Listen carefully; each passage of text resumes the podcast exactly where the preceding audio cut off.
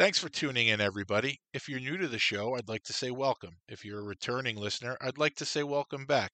Before we get started, I'd just like to ask you a favor. If you're currently streaming this episode, would you mind stopping it and downloading the episode and then listening to it?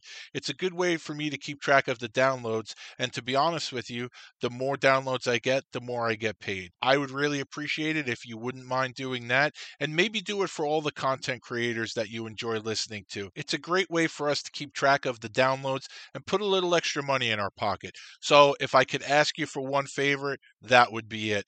Now on to the show.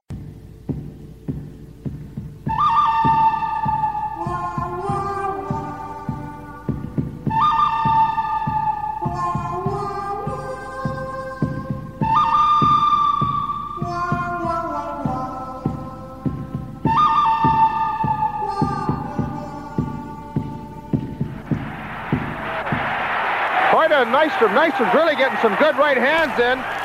Gillies is down with Sandstrom. Somebody better help Sandstrom. Everyone must be held accountable for their actions. You cannot see your star carried out in a stretcher and do nothing about it. Oh my! Did Mick plant one on C-card? Wow! You can't put a bounty on a man's head. I just did. Spinning, spinning. Who's he going to go after? The puck drops and Baumgartner goes right to King, flashes him. But just a minute, Al Arbour has won mm-hmm. four Stanley Cups, so don't start telling Al Arbour what to do, you and John Davidson. Mason Tucker. Here's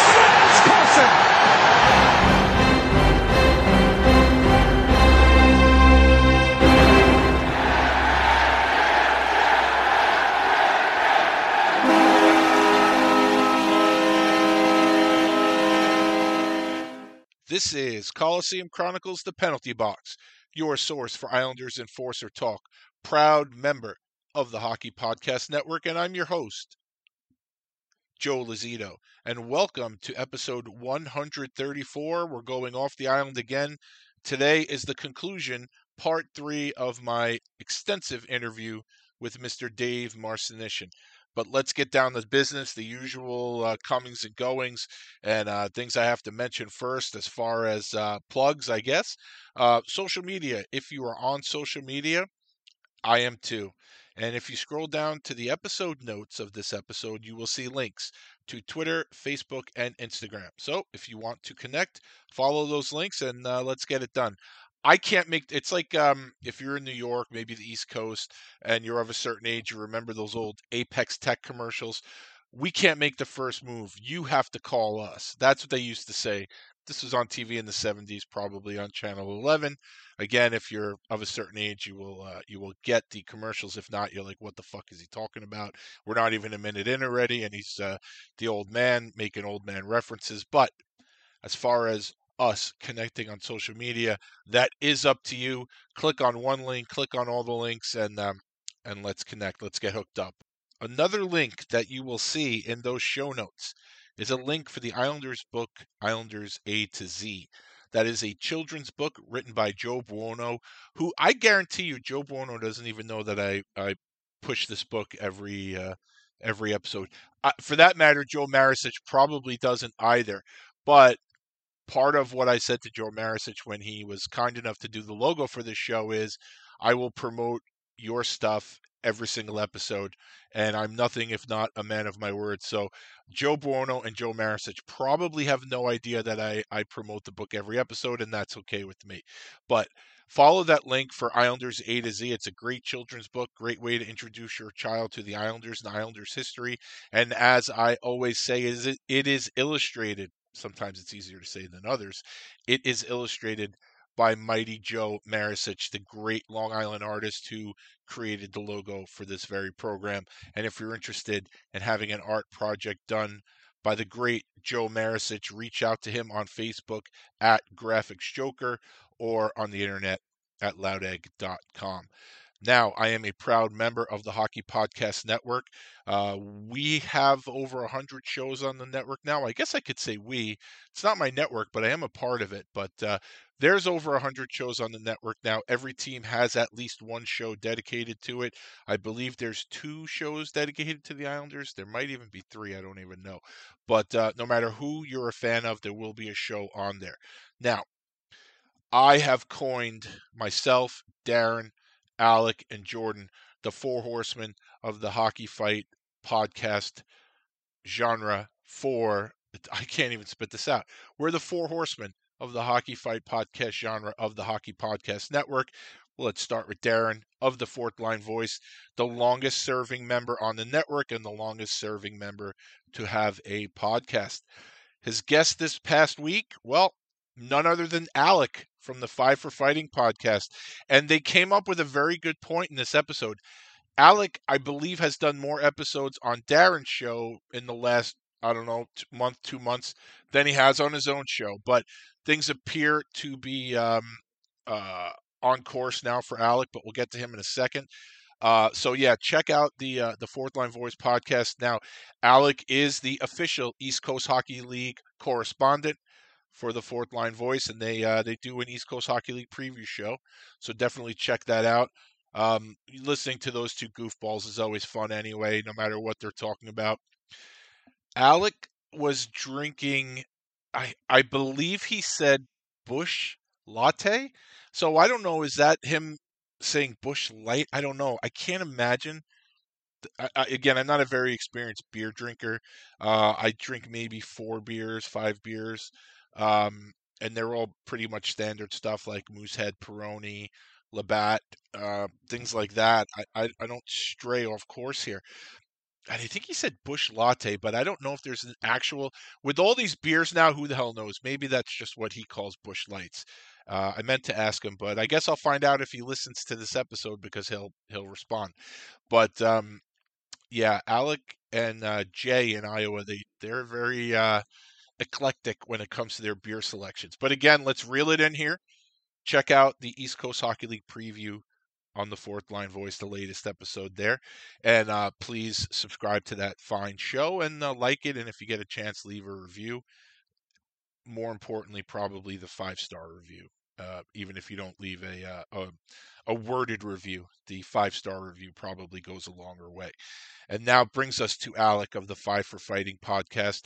Uh, his latest episode um, on his show was bringing everyone up to date and um, his the top five ECHL guys. But forget about the latest episode. Alec today I saw on social media was uh, promoting um, an appearance of Luke Gazdic coming on soon. Now, Alec, the balls on this kid. I, I mean, he must carry it around in a wheelbarrow because I will never ever jinx it where I'm going to say I have a guest coming up, unless it's a guest that I know is definitely coming up and it's going to be a uh, 20 questions sort of uh, deal.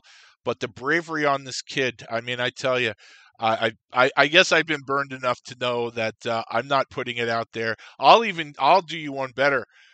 Uh, I'm working on someone right now to get on the show, and I used to talk to one of his teammates, uh, you know, a long time ago, all the time, and we lost contact and I reached out to one of that guy's former teammate. It's like a chain here. One of that guy's former teammates recently saying, I, I need you to reconnect us because I may have a guest coming on and uh, I want to know what his memories are of that player.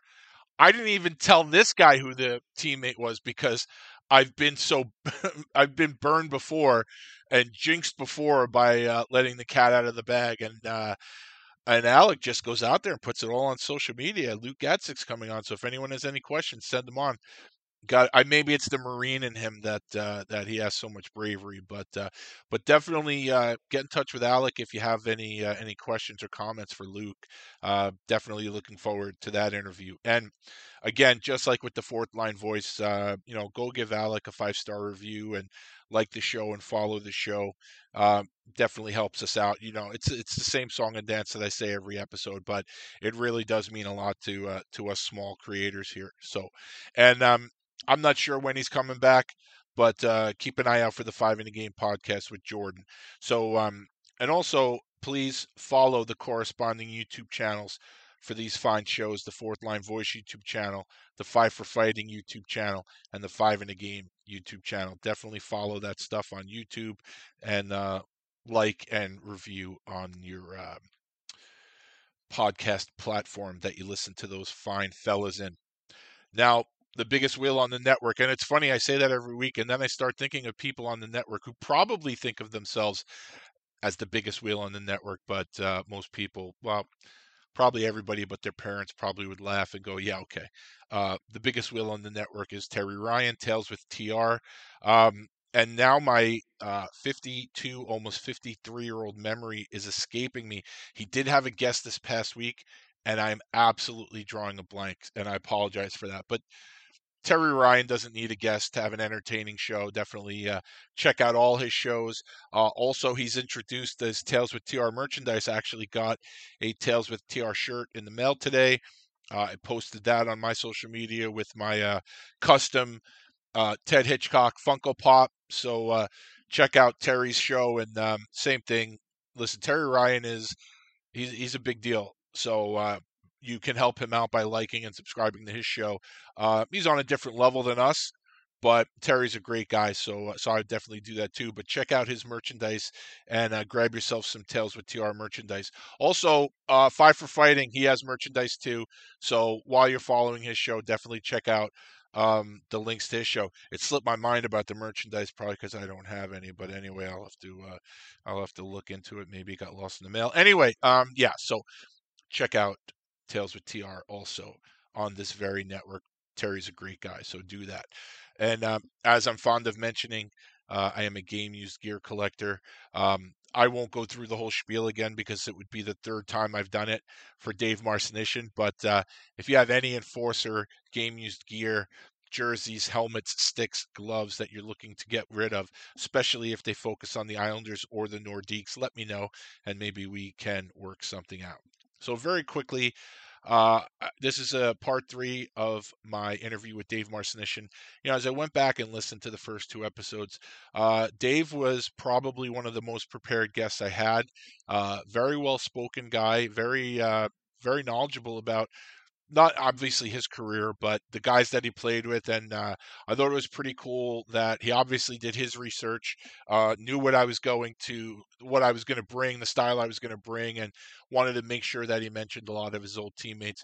I probably was going to bring them up anyway, but he brought up some guys that I definitely, you know, wouldn't have necessarily brought up if they weren't uh, physical players. So um, I think Dave was unbelievable. And uh, I hope that you've tuned into the first two episodes of this interview, and I hope you enjoy this third one. Um, also, on the part two, I went on my a rant, um, and I, I've gotten some feedback on that, and it's been 100% positive. So if you haven't listened, please go back and listen to my rant about people in the media lumping everything together in terms of hockey culture. That uh, basically the long and the short of it is um, you can't have an individual incident happen in the sport of hockey without certain members of the media lumping everything all together with hockey culture and then all of a sudden it's not a problem with an individual no it's a problem with the sport and it's a problem with the culture and i'm going to stop myself now because i feel myself getting fired up and uh, I, I don't want to repeat myself but I was actually talking to someone today and they listened to it and you know they sent me a text and they really enjoyed it and the thing I said was for for me it's kind of like when and it doesn't happen often anymore but when people would reach out to me and want me to go on their show regarding my incident on the subway and I right away from the start I always tell them I don't know much about you or your show, but I will, and I always make it clear right from the beginning. If if this is a show that is is slanted towards you know kind of sewering cops or law enforcement, you do you. I would never tell you how to do your show, but that's not going to be me because I'm I'm able to take an isolated incident and not absolutely set fire to an entire line of work. And what I mean by that is the day of my subway incident, I had the two biggest fucking loser cops ever in the history of law enforcement on the subway with me. But through marriage, I'm related to some very good cops. I'm blessed to have a sister who was an excellent cop, and I've I'm blessed to have well, even through marriage, I'm blessed that these guys were great cops. I'm blessed to know them. They're like more like good friends. Um, and I have some good friends who were cops. And I know, just speaking from personal experience, knowing these individuals, that if they were on the train with me that day, uh, probably Maxim Gelman, and this may I don't know if it would hurt anyone's feelings, but Maxim Gelman would have gone off the train in a body bag. Um, and I know there are plenty of police officers who would have done something that day. So why am I going to sewer an entire law enforcement force the, uh, because of the actions or inactions of two officers. It just it doesn't make sense to me, and I know that seems to be the way things are now. You take one incident and you just damage an entire industry, or you just lump everything together, and um, and that's never been my way, and and I've been that way since everything happened to me. When people want to talk to me, I'm not going. You're you're not going to get me on the show to say that you know police officers are this police officers are that if you would like to give me specific incidents incidences other than mine my personal experiences with these two cops i'm all ears and in some cases i will probably agree with you but don't have me on your show expecting me to just sewer law enforcement because i had the two biggest pussy cops ever in the history of the world on the train with me that's not how i operate now you know the hockey culture thing some of these incidents were really reprehensible. They were disgusting. They were vile. But those are isolated incidents. And for every one of those incidents, there's a thousand great things that hockey culture brings to the world or brings to fans and stuff like that. So I've probably gone on about it longer than I wanted to. That was in the intro of part two with of Dave Marcinyshyn, and really the episode's not about me and my rant. It's it's about Dave. But um, I wanted to thank everybody who did reach out about my rant, and I hope you stayed and listened to the entire interview. Uh, Dave puts a bow on the uh, interview in this episode. Uh, once again, great guest. And um, in case you missed it, uh, on Fridays for the foreseeable future, probably the next month, maybe a little more than that.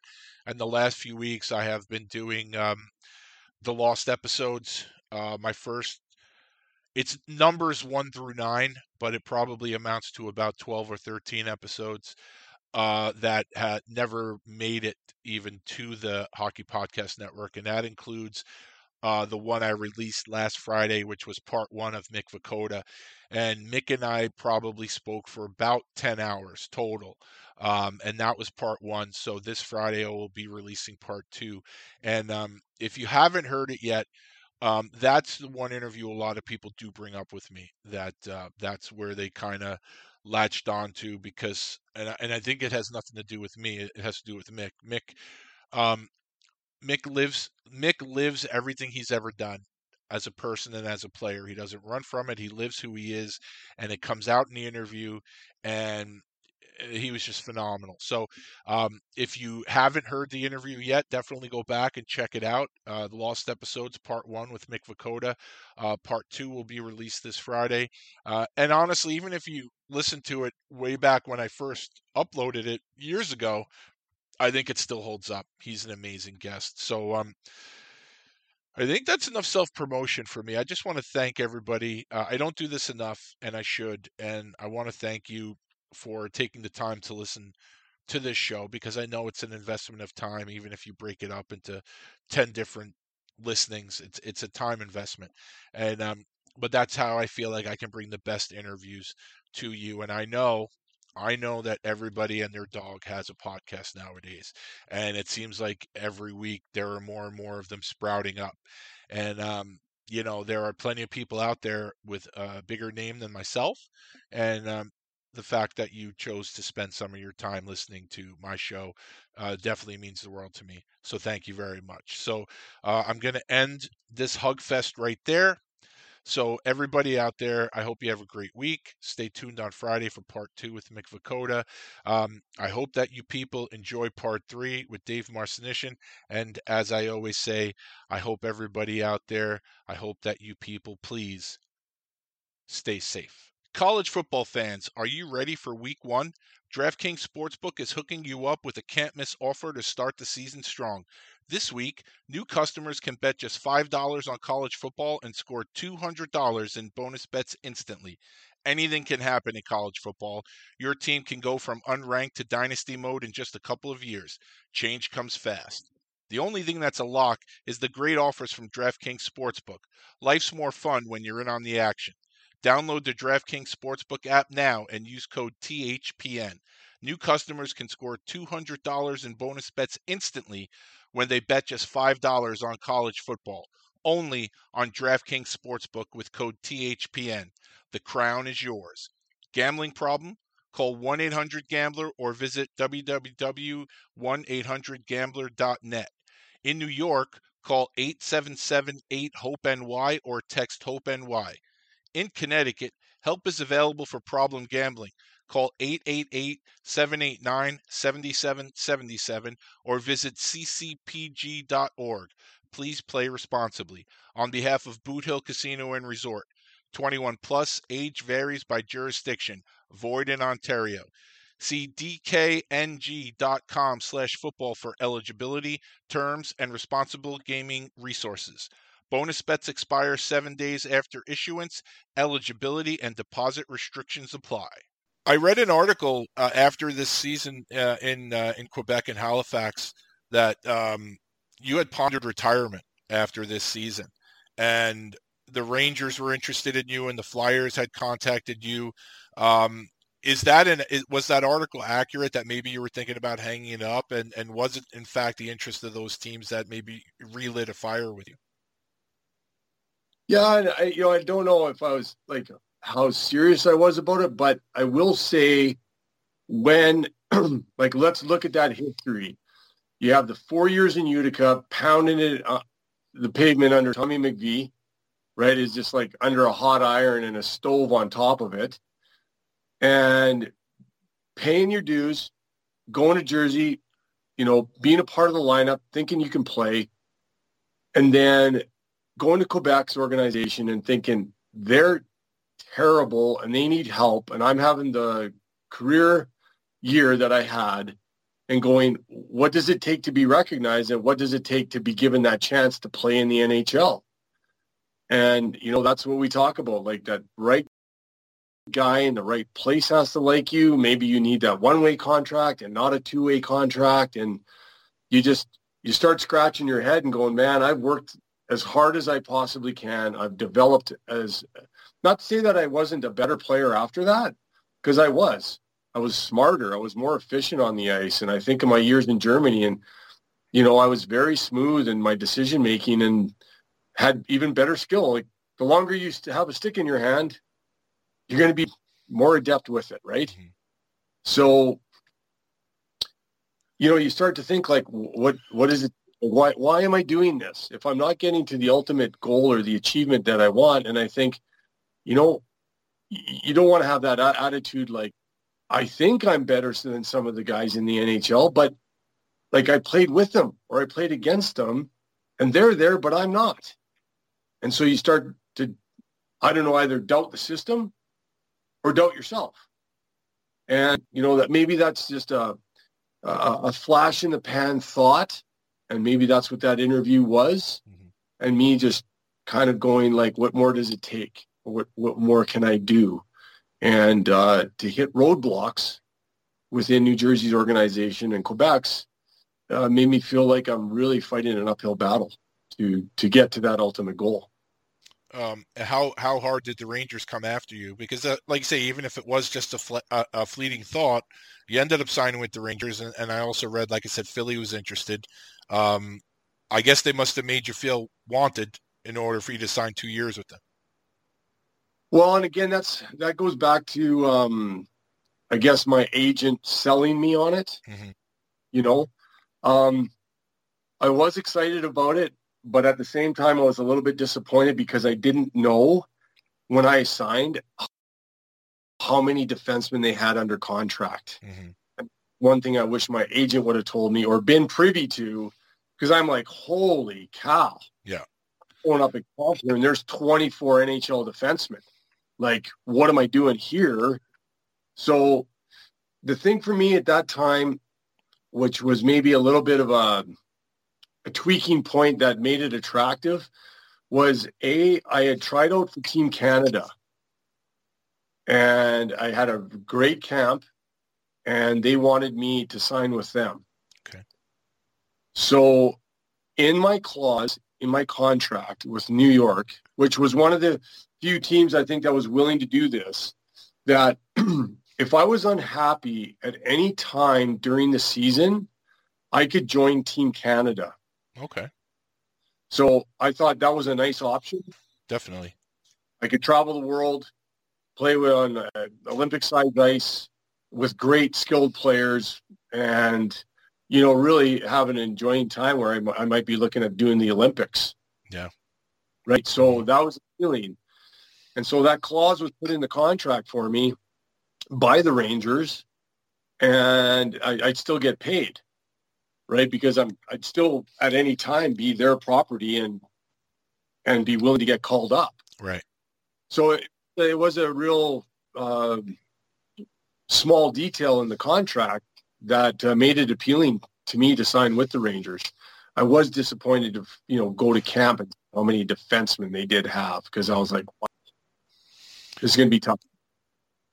Uh, a few guys that you ended up playing with in Binghamton that year, I, I want to ask you about. One guy is a, a, guy that I've known a very long time. I had him, I interviewed him on my old show, and uh, I actually just met his son a couple of weeks ago. That's Danny Lacroix. Uh, sort of a renaissance man. He, he's an artist. He's a photographer. Uh, what do you remember about playing with Danny? Yeah, Danny was a really eclectic guy, man. He had those he had those skill sets that most hockey players don't have, like that artisticness yeah. to him phenomenal drawer. I remember seeing some of his art and being like, wow, that's impressive stuff. Uh, you know, and tough, lefty, uh, kind of reminded me a little bit of Danny, uh, Denis Chasse mm-hmm. in uh, Facts, right? Because I just gotten out of that organization. And uh, I think Danny ended up getting a skate on his wrist that year. Mm, okay, that I don't remember. I think he's like, you know what? If you look up how many games he played, he might have actually missed quite a few because he severed like a vein or a tendon in his wrist, I think. And I think he was missing for a while out of the lineup. Actually, he played three that year. Okay. Maybe he has amazing recuperative powers. Oh no, that somebody somebody in bingo got sliced with a skate. Was it Chris Cichocki? That could be it. He played 65 games. Five, yeah, I know. I know somebody had a pretty serious injury there that year with a skate across the wrist. I just thought it might be Danny. Okay. So my memory memory is uh, a lot like yours. we could pull holes. Listen, I can't ask you to remember everyone else's career. You're doing a fantastic job with yours right now. Uh, you know what? Uh, you know, Danny was he was a super nice guy, and like you said, he he had some special talents. That was that was pretty cool. You know, and I, I got a little little asterisk beside a name here too that I'd like to pay respect to, and that's Ron Smith. Oh, I was going to ask you about him, but go ahead. Yeah, I like unfortunate circumstances there. Um, I thought Ron was one of the classier coaches I, I had experiences dealing with. Uh, very unfortunate to hear about his passing. Yeah. Very upset. Uh, him and Al Smith were uh, just a great one-two combination as a head coach and assistant coach. They cared about the teams. They had great practices. They had great systems, and you can see the success, success we had in in uh, in bingo. Mm-hmm. Well, that's from the coach down, and uh, those two guys had a lot to to fuel that system. We had great players, a lot of talent, but uh, a fine run machine is is is done by coaching as well too, right? Yeah, I figured that uh, you and F. Smith probably uh, um, Ron Smith, you probably liked him because I figured that was probably a primary reason, why you ended up in Cincinnati when you did. Absolutely. Look at the lineup. Look at how many bingo guys ended up there. Yeah. Mm-hmm.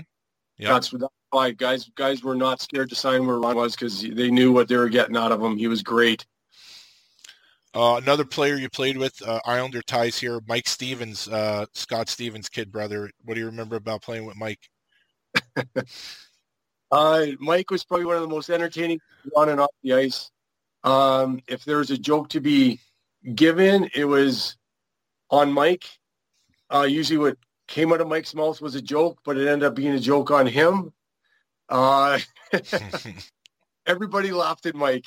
That's all I can say. And he he took it. It was just water off a duck's back, mm. and he just waited for the next barb or the next joke to come. And you know what? Sincerely, a really a really fun guy to have in the dressing room. Yeah, lots of good memories about Mike. And we, we spoke about uh, Serge Roberge being a technician, but there's another guy that you played with here. Only played, uh, I don't even think he played 20 games in bingo. Went on to have a fantastic NHL career and battling all these guys bigger than him, but he would give them fits with his style, and that's Darren Langdon. What was it like seeing a young Darren Langdon at the time? Yeah, and Darren, you know, another one of those like very humble, very classy guys. He comes from the Maritimes and he just no chip on his shoulder whatsoever. Mm-hmm. You know, I, you know, you got to really give a guy credit for as tough as he was and what he did. It just always remain humble, and he was. He was uh, when he stepped into the lineup. He was just a well-liked guy, and we didn't know what to expect from him. Right, he was just earning his chops, but you could tell right away from his style that he could take a punch. He was willing to give it, and then when a guy knew that, you're like, oh boy, I am I have my hands full here. I'm in trouble because he's going to give it back, and I can't hurt him. So what do you do with that, mm-hmm. right? So yeah, Darren Darren was just a great teammate. You know, uh, I can't say enough about what he did, literally to go on with his career and the games that he played and the fights that he had. That uh, really great to see him have the success that he did. And one guy that he played three games there, it was a, a, blip on the screen. He later on went on to become sort of a minor league legend with Las Vegas, and he played some games in the NHL with New Jersey and Calgary. Do you remember anything about Sasha Lakovic in the three games he played with Binghamton? yeah, I I think uh, you know, kind of like the Tie Domi mm-hmm. type mm-hmm. of run around cause as much crap as I can on the ice, and whoever wants to fight me is going to fight me, and uh, I'll live with it. Mm-hmm. All that, that was there. I mean, there's a couple other guys too on that team, like worth man, like Per Djoos. Yep. Uh, I, you know what? Unbelievable, tough as nails Swede that blocked more shots than he took. It was unreal how, how that guy got in front of a puck. Joby Messier was the same. Mm-hmm. Uh, when out of college, I thought he was, uh, you know, a skilled player, but he was fearless of getting in front of the net. Those two guys, uh, their block, shot blocking and capabilities back then, because that wasn't done back then. Mm-hmm. But they were really ahead of their time of what they were doing and, and getting in front of the, the puck. Because I thought, hey, man, first of all, it's brave. Yeah, oh, yeah. you see the welts and you see the bruises, and you're like, oh my god, that uh, you know, I had enough broken toes and feet and hands and things like that and bruises, but from from pucks. But when you're diving in front of shots and doing what they did, I, I tip my hat to those guys for sure.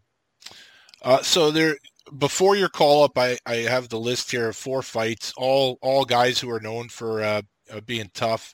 I don't have any view on any of them, so I'll just r- rattle off the names, and uh, you can tell me if anything rings a bell. Uh, one of the guys we mentioned was Dean Malkoc uh, Dan Frawley and Jeff Circa of Rochester, and uh, Jim Mathieson, who would have been a skipjack at the time in Baltimore. So these are all pre-call up. Any of those uh, bouts ring a bell for any particular reason? Oh, well, it's funny because you mentioned that because you sent me that one picture of the Dan Frawley. Yeah. Yeah, because it was ball like was it the Baltimore Whaler uniform? No, that that was the Cronin picture. Oh, that shot. That was oh. the Bingham. That was the Binghamton picture. Was Cronin. The one with Frawley was the one where you were you your arm was cocked back and ready to unload. That was the Frawley picture. Okay, okay. I mean, I think I remember fighting Frawley. I mean, he was a fairly gamer. Yeah, he's a veteran at that time too. So. Uh, for sure. So I do mm-hmm. remember that fight. I think it was a half decent tilt. And I know Dean and I, I think, tussled twice. Mm-hmm and I do remember that first fight. And again, it was kind of like, you know what? I was back in Utica, and I was like, I want to prove my point of Jersey letting me go and not give maybe a better shake.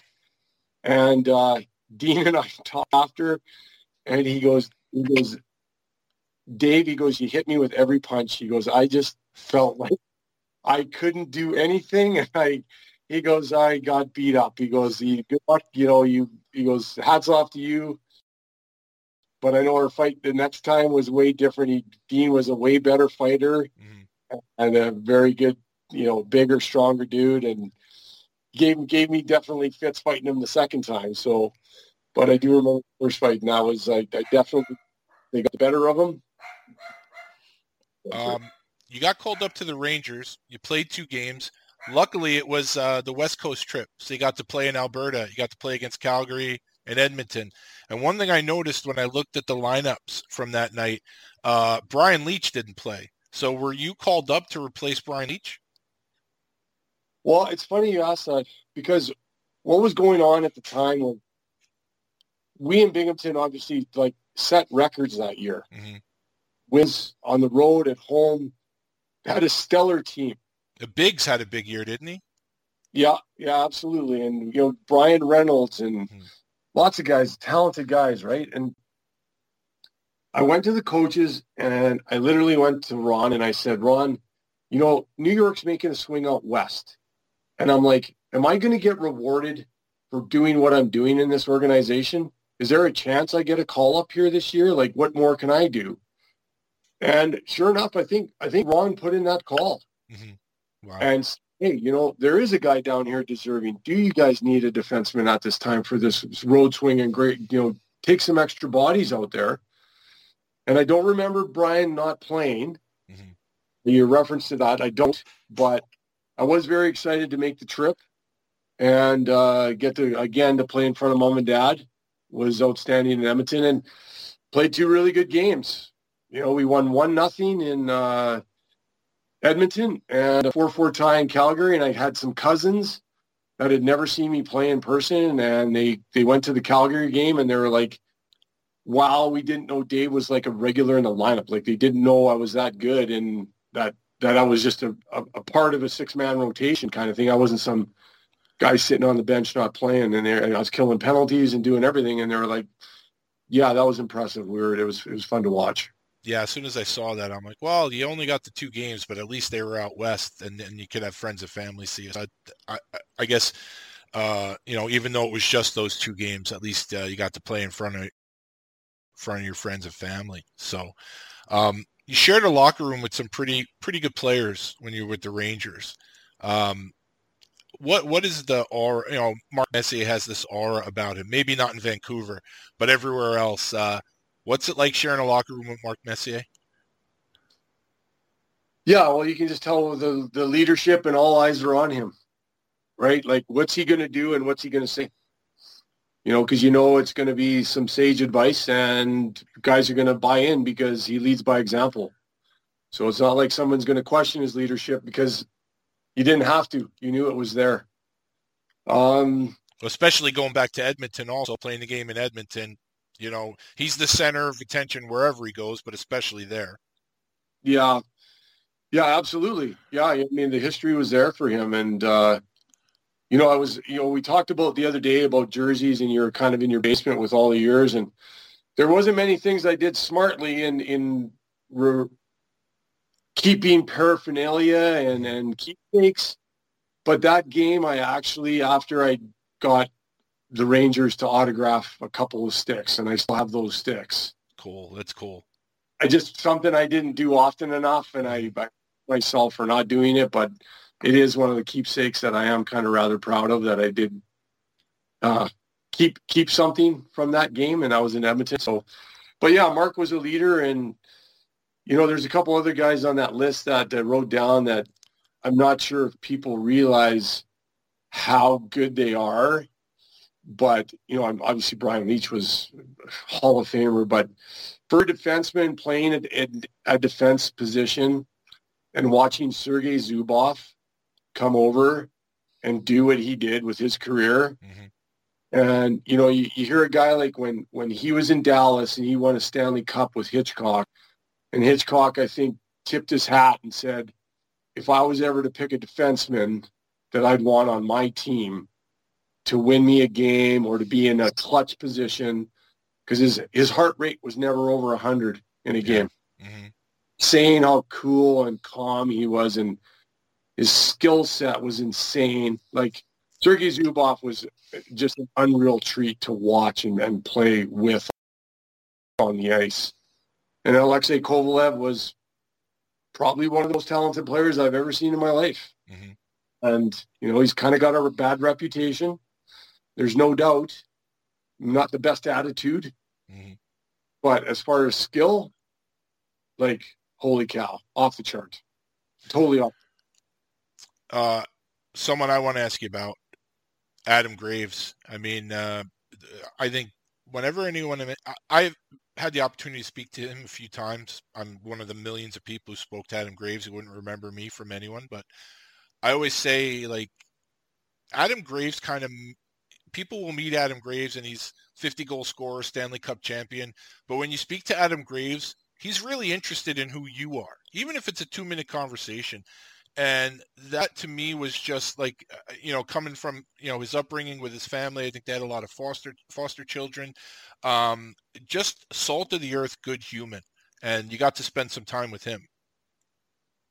Yeah, and you know, he's another one of those guys that'll use that term. Like, if you ran into him, it's like running into a brick wall. yeah He was a tank of a man, like thick everything, thick shoulders and chest and legs, and you're just like hands. Like the guy was a beast. hmm There's no reason, like, there's, there's no wonder he scored 50 goals and he was a leader on that team. Like, he was just a Hulk playing a finely skilled game that not many, when you have that term like power forward, that Mhm. Brent and that Adam Graves, yeah, there's not many.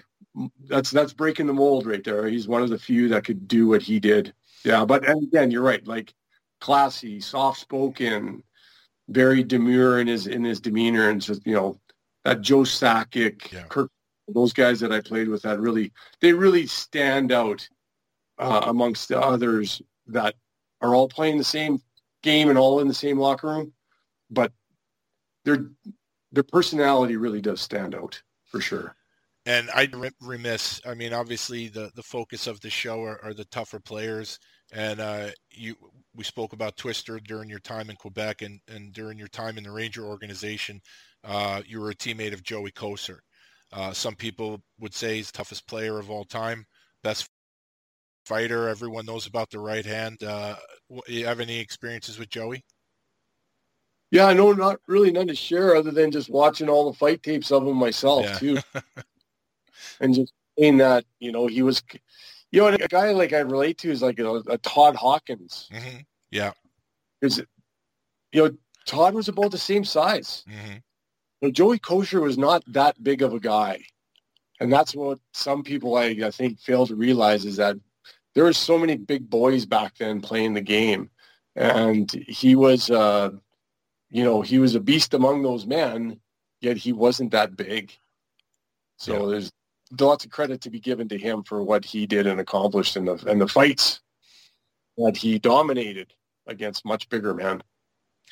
and I, I read the uh, your season ended in an unfortunate way, but I, I didn't get to see any other details. Uh, you suffered a broken jaw. You got hit hit in the face with a puck. Uh, what was that? What was that story? Yeah, well, the regular season because you did play in the playoffs, but your regular season ended with that. Yeah, it's kind of funny. I know I tell a couple of people this story, but they, they have a hard time believing it. Uh, it was it was funny. Team we were playing pulled the goalie, and so the puck went from one side of the net to the other. So as I crossed over to take the forward in front, the the, the puck went across the blue line and it was a one timer. And what it did is it went off of Steven King's stick. It tipped. He goes, you know, it was actually like almost like in between his hand and the blade. It was just a part for it. Yeah.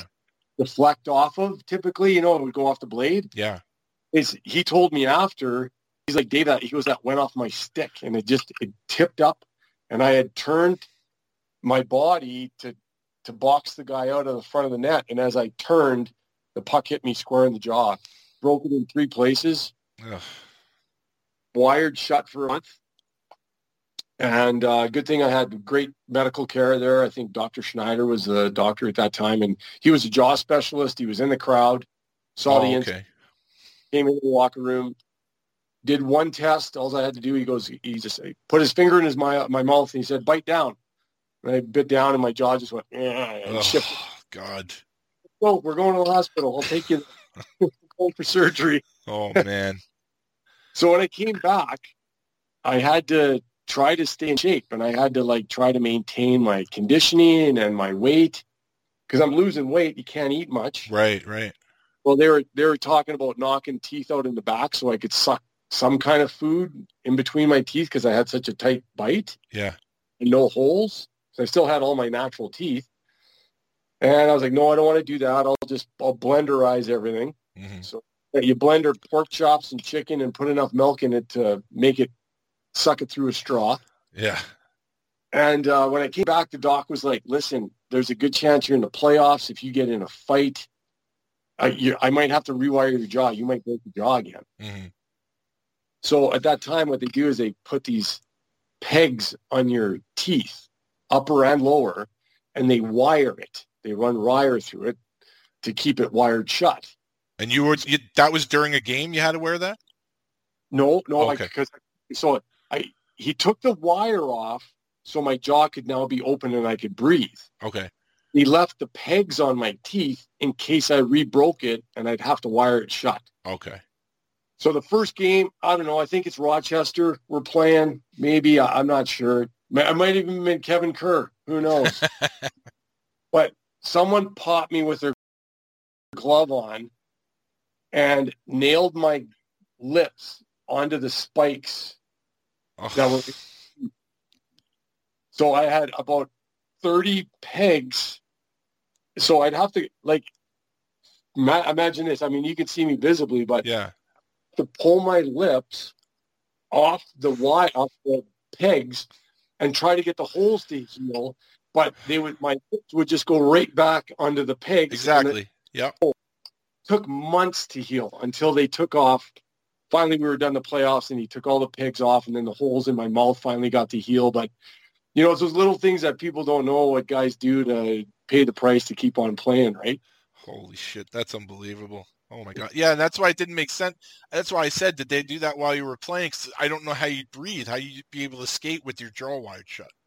So Yeah. So what I had was I I'd go on the ice with the team. I'd practice a little bit, but then I'd do my own conditioning after.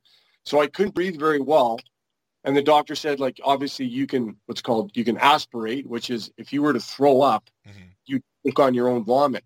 right. It'll walk down into your lungs. So I would have, I had a set of wire cutters on the bench ready to go in case I had to cut the wires and open my mouth and vomit if I was overexerting myself to get back I, play.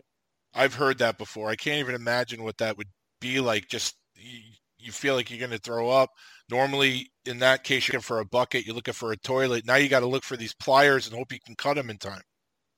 That's right. Yeah. Yeah. Not, not a safe situation to be in. That's for sure. after the season in Binghamton, there's a lot of guys that were in your like your career range where you played a lot of years in the American League, maybe you got a cup of coffee or two in the in the NHL. All of a sudden, the IHL is a viable option. They're growing. Um, they're they're expanding to bigger cities, nicer cities. Um, it's an option because now the cities are nicer. You're flying by planes as opposed to the bus rides, and you find yourself signing with Milwaukee. Uh, what led to that, to uh, leaving the American League, signing with Milwaukee? Yeah, that was a it was a tough choice, but at the you know not being NHL affiliated, so there was that dynamic where you're thinking, does this cut my chances down to get back into the NHL? But then you look at the lineup and you you look at what's there, and you're like, well, if I'm surrounding myself with a bunch of great hockey players, you know the scouts watch everything.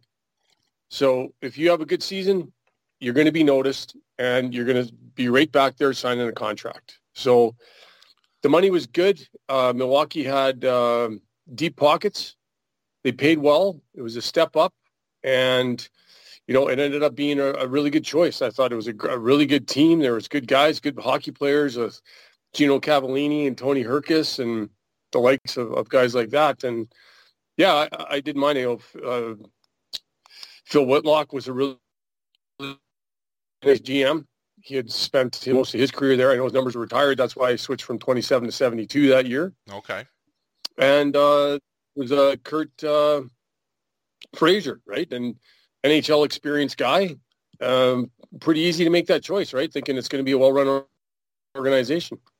And actually, I want to I wanted to ask you about uh, a few guys, and also Curt Fraser, but I noticed you only played one game that year uh, due to a spinal fusion, and you and I were just talking about uh, a back injury I currently have, which doesn't sound nearly as bad as a spinal fusion. I don't even know what that is. Uh, how did that happen, and um, what is it really? Yeah, so it was the last preseason game of the year. I'm pretty sure we were playing Kansas City. Uh, big, strong defenseman. He did. I mean, he was he was pretty tough. Fought enough. Can't remember his name, but anyways. You know, when you're starting to fight, you want to just pull each other off balance and try to see what you can do and get that guy like off his feet. And we both pulled each other down, and so we went down, and I hit my head on the ice. I thought what I thought was light.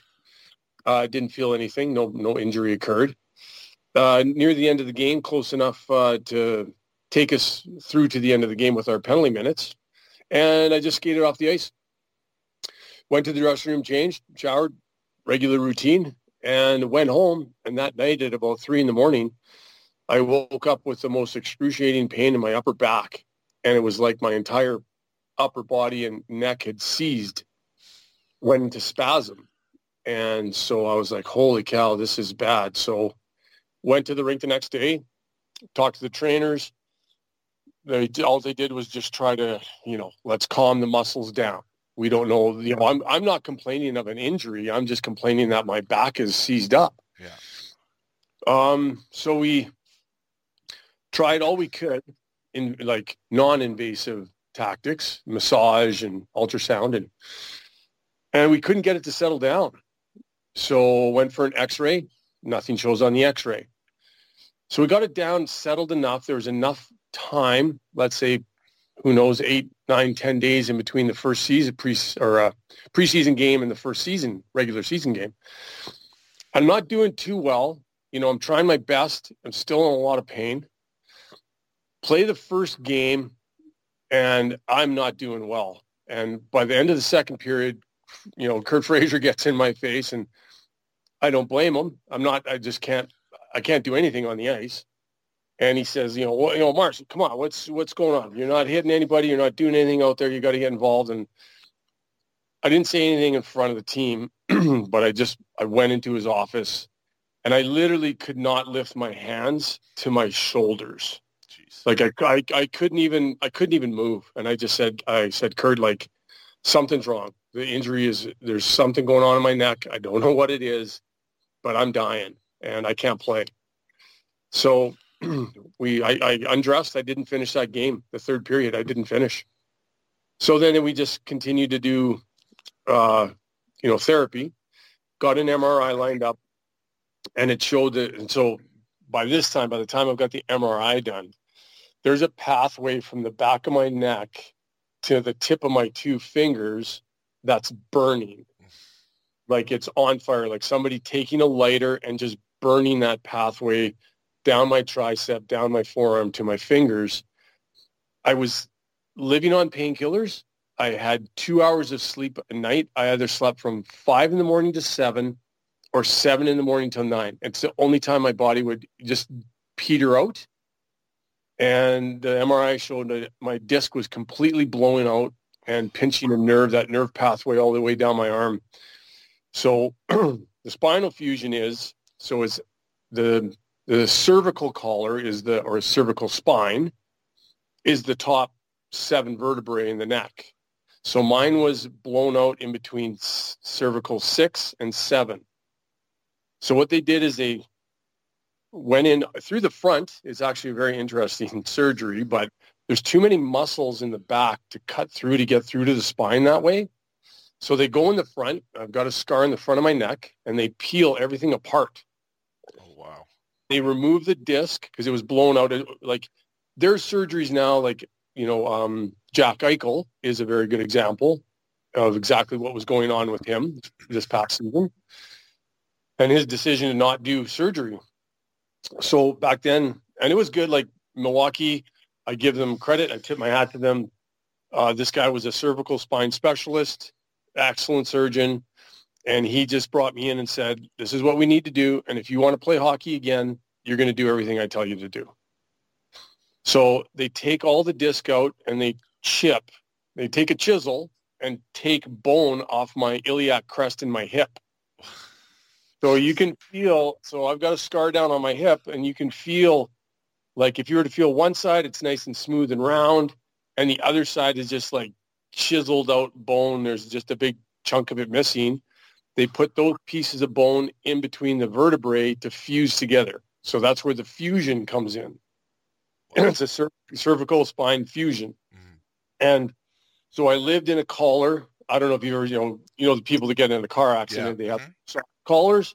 Well, I lived in a hard collar. So that rode right under my jawline, stiff, hard plastic. You couldn't even, the doctor didn't even want me in a vehicle for six weeks. He wanted no jarring, no impact. He wanted those bones to fuse properly together. Then I went to a five weeks with a soft collar. And then I started my physiotherapy for the entire year to get ready for the next season. Holy. Yeah. Wow. So it was, it was a really tough year. And I, I was I was disappointed, and so was the team. Right, I just signed. It's a two-year deal, and you know they're going to miss me for the entire year, and that's. I'm sure they were frustrated, but what can you do? That's hockey, and injuries occur, but you still feel bad, mm-hmm. right? Still yeah, feel bad. You're pulling your weight or filling your obligation of your contract. Wow, that is uh, that's pretty intense. Well, I'm glad that you were. Uh, I mean, you always hear about injuries, and I think you know, I think a lot of times people just look at athletes as like the guy on your computer in your fantasy league, and they're not real people. So I'm just really happy that you're able to live your life after something like that. You know, because the back is you fuck up your back, that, that could be life altering, and that, I'm glad that you're able to be fully functional. Yeah, absolutely. And and even just lucky enough to go back and be able to play pro hockey again. Yeah. You know, that's with that serious of an injury, a doctor could say no way. Mm-hmm. Right. And you wouldn't blame them. But yeah, everything turned out. I had excellent ther- physiotherapists and I think I was working with one of the guys with the Brewers and he was fantastic. He was a really sensational physiotherapist. So he got me back into shape, strengthened everything back up, and uh, the fusion took. So the doctor was gave me the green light to go back and play. That's excellent. Well, you mentioned Curt Fraser. Obviously, as you might imagine, I'm a I'm a big fan of his. I was a fan of his as a player.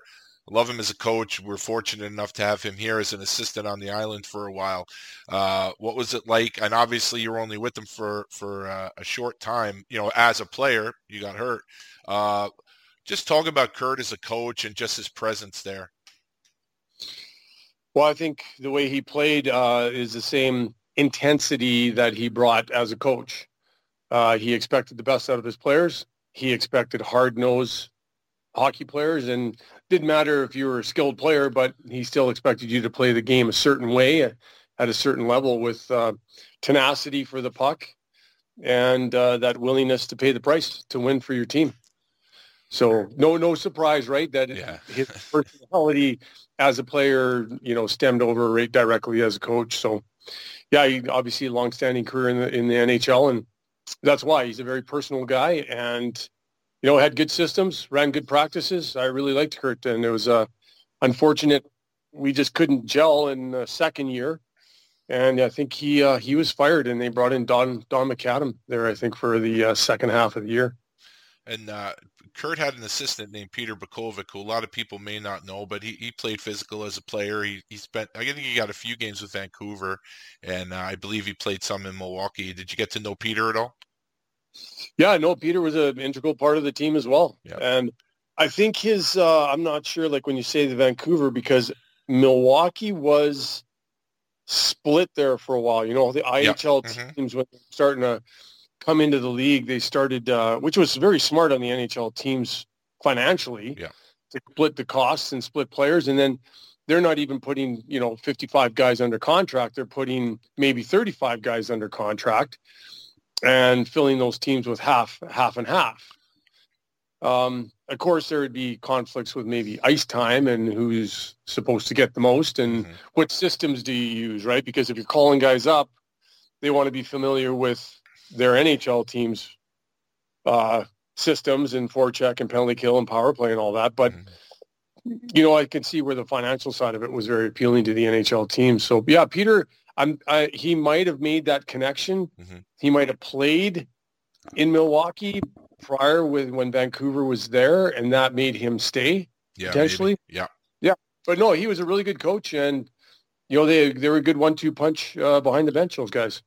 So again, I don't know. I know you were there for the entire training camp in the first and the first game. Uh, a couple of names I just want to throw out at you. Um, all all three guys spent some time in the NHL as well, so people may know their names. Uh, first guy's Kenny Sabourin, another big defenseman.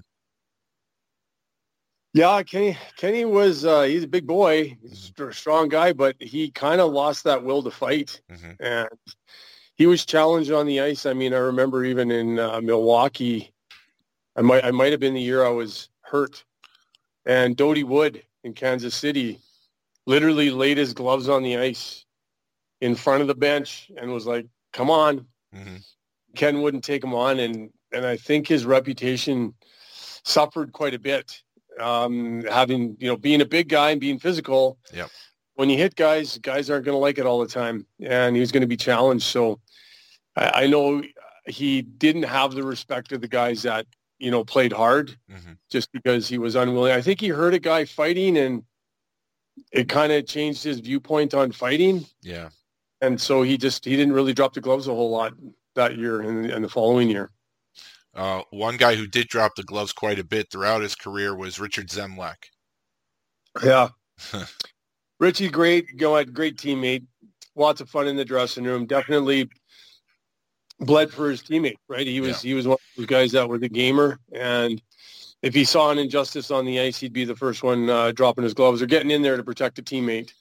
Mm-hmm. So yeah, he was he was definitely a really really good teammate. Enjoyed enjoyed playing with him. And uh, the last guy is someone who I got to watch play here on the island for a little bit. And after after he left the Islanders, he spent some time in Milwaukee. Had a long career uh, in the lower minors too, and that's Hank Dale Henry. Oh, okay. You know what? I actually thought you were going to ask me about Don Gibson. He, oh, I was. He's on here too, but Hank, because he has the Islander connection, uh, I was going to ask you about Hank. Yeah, no, yeah, he was a big, big, broad-shouldered man, right? Just kind of seemed kind of have that farm build where yep. natural, natural strength, hard guy to knock off the puck, still good hands, good shot. So he definitely found the back of the net and certainly could get in the corners and uh, knock guys around. Very hard head too. Very hard head. Ask Jacques Mailhot about his head. He headbutted him in a brawl in the American League. Uh, very, very underrated uh, thickness of his cranium. So, and, and, what about Donnie Gibson? What do you remember about Don? No, I thought Donnie was a very tough guy. Like he he had big right hand. He was he was in really good shape. He was he was strong, and uh, yeah, when he got his right arm going, he was a pretty tough character. Uh, how was it? So you're you're you're coming back from the injury. Were you ready to go uh, for 94, 95 for training camp? Or were you were you ready to go, or did the uh, the rehab sort of uh, seep into next season? No, I was good to go. I jumped right out of the gates. I had you know an, like an entire year, like you know, when it was September to September. Uh, I mean, the surgery took place maybe maybe about six weeks by the time the MRI, you know, diagnosed what was really going on. So I might have had the surgery uh, middle of October, late October. But uh, it was definitely enough time for the healing to, to mend and my physiotherapy to get me back into shape to play. So I came back with, you know, full of vengeance. Like I was, that was a long time to be off for an athlete. And uh, yeah, I was, I was raring to go when that season came around. Yeah, I was going to ask you about that because obviously you're you're chomping at the bit to get back. You're like a you know the cage lion ready to go.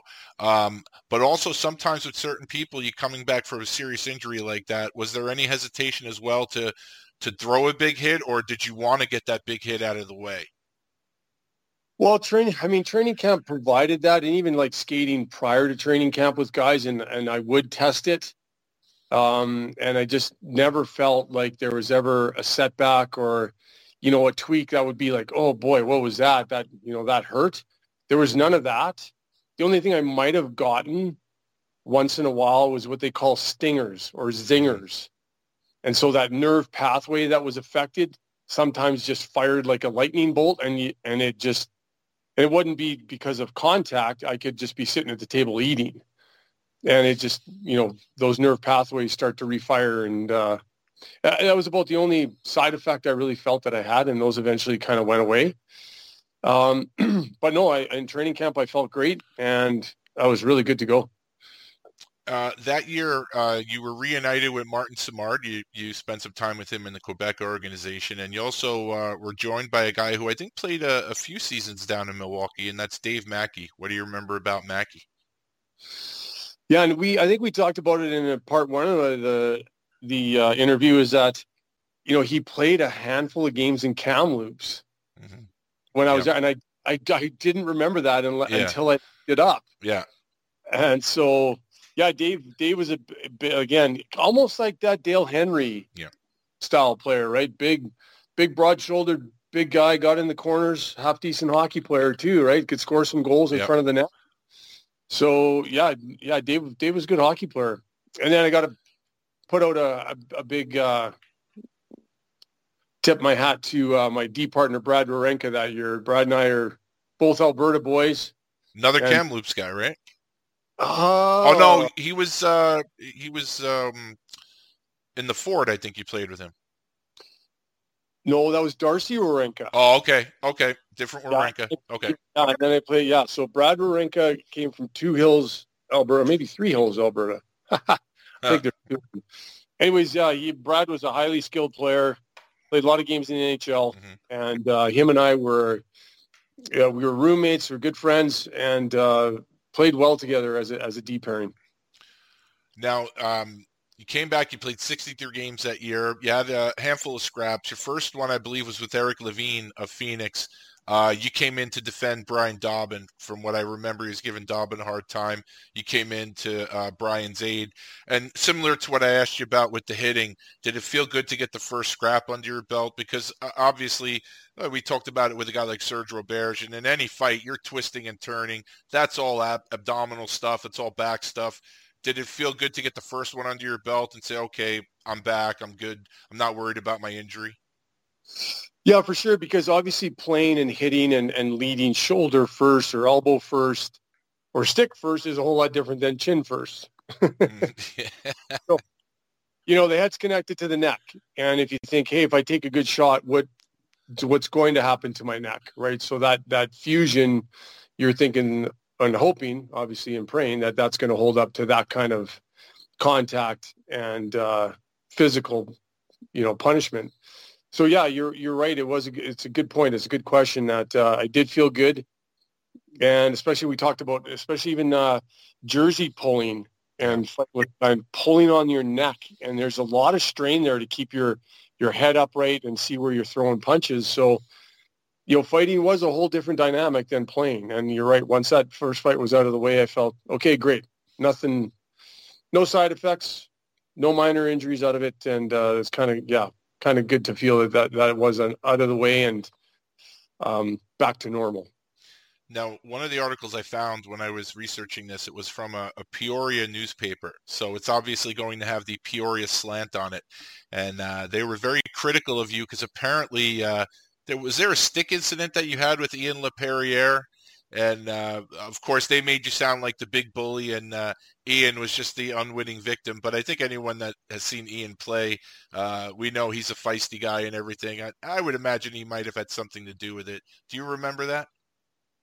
Yeah absolutely. And it's funny that you said about you know worrying about my neck. Mm-hmm. and really what instigated that was it was an and you know i respect ian. He was a tough guy. He fought a lot of guys played a lot of games but he was dirty. Mm-hmm. He was, you know, he would he'd get his cheap shots in. Kind of, he was that kind of player, and it, it aggravated guys. And this particular play was an offside play. The whistle had gone, so guys had kind of chilled. and he slew footed me. Oh shit. Okay.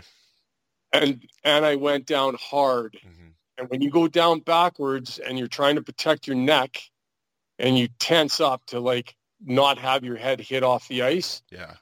So I think I was down on one knee and he swung back around to like kind of laugh at me. And I, I Tom I I swear to God, I tried taking his head off with my stick. Mhm. I was irate. I'm like, you're going to do a cheap shot like that. And I've had that neck surgery. I'm like, I will not tolerate it. Yeah. And I did. tried to decapitate him. And then I tried fighting him. But I think the linesman got in. But he went down after I swung my stick because I was I was be beside myself with that movie he pulled. It's pretty funny. That article in the Peoria newspaper didn't mention the slew foot. Uh, yeah, it's funny how that happens. of course. Yeah. Of course. Uh, there were a few guys you fought that year, all all with uh, certain reputations to a certain degree. Uh, the ones that I found, I don't have any video on. Uh, one was against Jerry St. Cyr, which you sent the, sent me the picture of. Uh, one was against Mark Major, and uh, one was against uh, someone we got unfortunate news about this past week, Todd Gillingham, uh, who was with Chicago. I don't know if any of those fights ring a bell to you. Yeah, I remember. I remember the Saint Cyr one because of that picture. It happened right Yeah. in front of the net. Uh, small, smaller guy, but strong. Yeah. Right, to, knew how to tie guys up. Uh, difficult to fight. Uh, definitely got at least like, especially that one punch you could see in that picture. At least I got a, I pulled a good uppercut off, Yeah, straightened him out, and then I was able to kind of get myself loose. So it was a good fight. Um, Bruce Major was it Bruce Major or Mike Major? Mark Major. Mark Major. Mark with the big uh, handle, not handlebar mustache, the Fu Manchu. Yeah, he had just come up, and I do. You know what? I do have video of that one. Okay. Okay. I was sent video of that fight, and he had just came up from I think the East Coast League. Okay. So I, I think he was trying to maybe set himself in the lineup and try to maybe he might have been on a three game PTO, right? Mhm. Yep. Oh, I think he was trying to set a name for himself. So I went, and you know what? I had him out where I wanted him, and I started throwing, and he was like, "Oh, I don't think I want to do this." so he changed his tactic up, and he he grabbed on pretty tight, and it was just became a wrestling match. And he, we went over to the boards, and we both went down, and then he tried kneeling on my face with his knee, and I was like, "Yeah, I'm like, come on, like, yeah, You, Yeah. you didn't want you didn't want to exchange toe to toe, but now you want to play UFC. But uh, that- that's that's all that happens, I guess, in the fight game, right? hmm You find yourself uh, before the end of right, I guess the end of the season, you're traded to Kalamazoo, reunited with uh, coach that we've already talked about that that you love and respect, Ken Hitchcock. Um, is that a situation where they did they come to you and ask you about that, or were you, were you surprised by the trade? No, I wasn't surprised by the trade because I was I wanted to kill Don McAdam, our coach. Okay, Oh, elaborate. It is, it is, it kind of comes around full circle with our the first part of this interview, Joe, is that, you know, he was in the Oiler organization, Mhm. and at the same time, he was coaching Cape Breton Oilers. Ivan Matulik was playing for him, Okay, and what happened was, I think Ivan came to our team on a three-game pro tryout, and I was like, "Hey, brother, don't spend any money on a hotel, whatever. Stay with me. And once Don McAdam, and Don McAdam had it out for Ivan in Cape Breton, Mhm. and once Don knew I was friends with Ivan, the relationship was done. jeez. And so my ice time suffered. He'd chew me out for goals that were scored against the team that were I wasn't even close to the reason why the the goal was against. I remember one game in particular, a puck bounced over behind the net and it got rimmed around and Gino Cavallini went to come back to get it on the on the right wall and he tripped and he blew a tire and he just fell and it went back to the D-man. The D-man took a shot and they scored. And Don thought it was all my fault. So we had it out in the dressing room in between periods and it was a volatile um, relationship.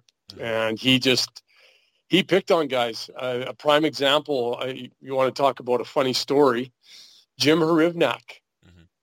Now you look at Jim's statistics that year. He was the top goalie in the IHL. he was playing phenomenal for us. And once Don McAdam came in, he decided to bring Mark LaForest in, a goalie that had played for him private, uh, previously.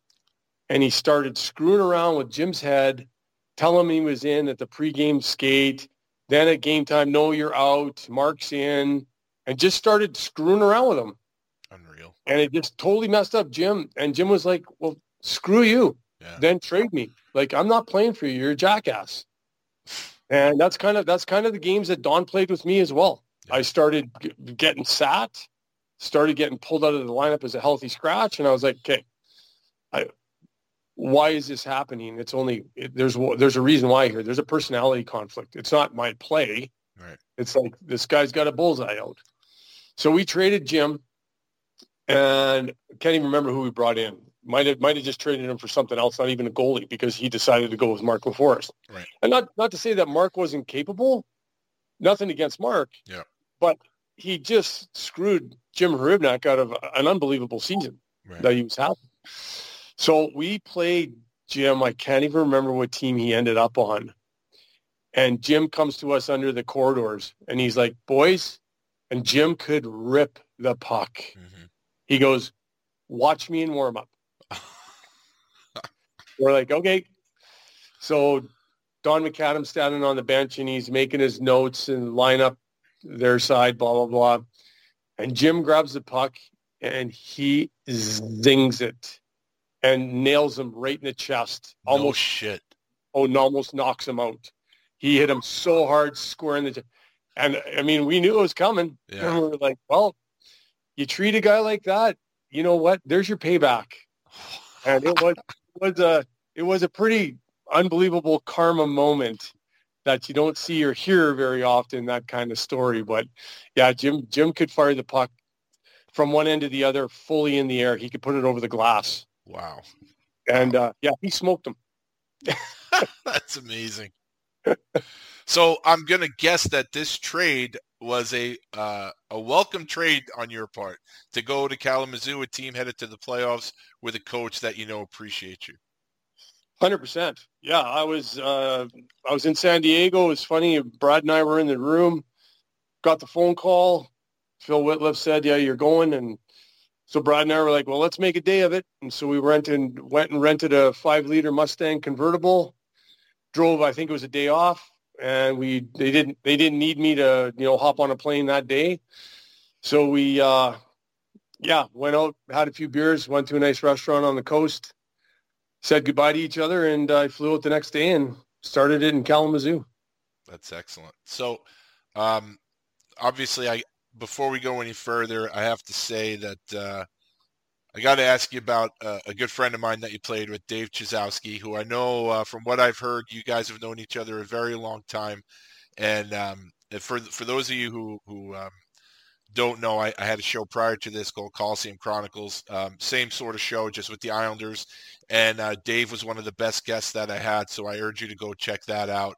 But uh, but give me uh, give me your best Dave Chyzowski story from any time. Oh, I don't know. Chizer was uh, so where we crossed paths first was my billets in uh, Kamloops uh, would even help uh, bring young guys in, even just for training camp purposes. So Dave was 16 years old, and Hitch wanted him on the team, I think, at that time. But it was just a little bit of a taster, Mhm. and uh, Dave and June put him up in the house, and so that's when I first met Dave and he was uh, one of those you know special talents, the hundred mile an hour shot back in the day. And big strong boy could handle himself and could skate and shoot, do it all. Right, that's why he went so high in the draft. And very unfortunate. I think we mentioned this uh, just maybe texting or something, but just unfortunate that Dave was you know had so much pressure on him in that or, Islander organization. I think the expectations were so high, and they were maybe unreal unrealistically high Yes, they were. That Absolutely. uh, he, just, he just couldn't he couldn't cut it there. No, and and the thing I always say to people is if you look at Dave's numbers everywhere he went after the Islanders, his numbers are phenomenal. Like, and it's not even that he's he's putting up goals, assists, he's putting up penalty minutes. Like he he was really after after he left here, everywhere he went in the minors, because he got a cup of coffee with Chicago. But for the most part, in the minors, everywhere he went, he's playing first, second line. He's playing penalty kill. He's power plays. His numbers are phenomenal. It was just it was just an unfortunate situation that he ended up here, and you know I'm glad that he actually continued his career and did really well. And um, you know, and that's something we we him and I talk about in the interview, and he really opened up a lot. And uh, as as goofy as he is, uh, the interview was one of my favorite ones that I did with him. So. Yeah, and I just saw a post on LinkedIn there. He just started a new job. Uh, I think it was in Dearborn uh, Ford out in uh, on uh, Vancouver. And uh, you know, Dave, he's got the big old smile, the big heart, and uh, he's got all the character in the world. So selling cars, I think, is more money doing that than playing hockey for for God's sakes. and uh, I think he's been employee of the month two months running. So uh, so he's definitely the salesman. Without a doubt, without a doubt, he's a character. Oh, another guy you played in Kalamazoo. Um, uh, this guy, I just think he's he's an unbelievable player. Had a really good NHL career. Um, another guy, I think he had a broken neck in junior. Was Grant Marshall.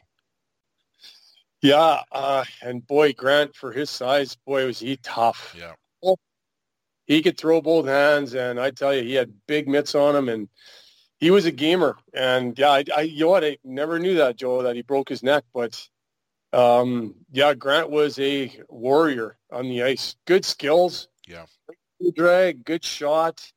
And uh, man, he mucked it up. He was not as afraid of any physical contact on the ice. And it showed, and he continued on in the NHL, I think, with Jersey and Dallas. I think, oh, did he not? And yeah, Dallas was was his big, you know, made his bones with Dallas there, and then uh, in Jersey, I think he won a cup with the Devils, if I'm not mistaken. So yeah, and he's that kind of character, right? That, that you yeah. want to. He's just gonna he's gonna bleed for the team and every every day and every every game, every practice.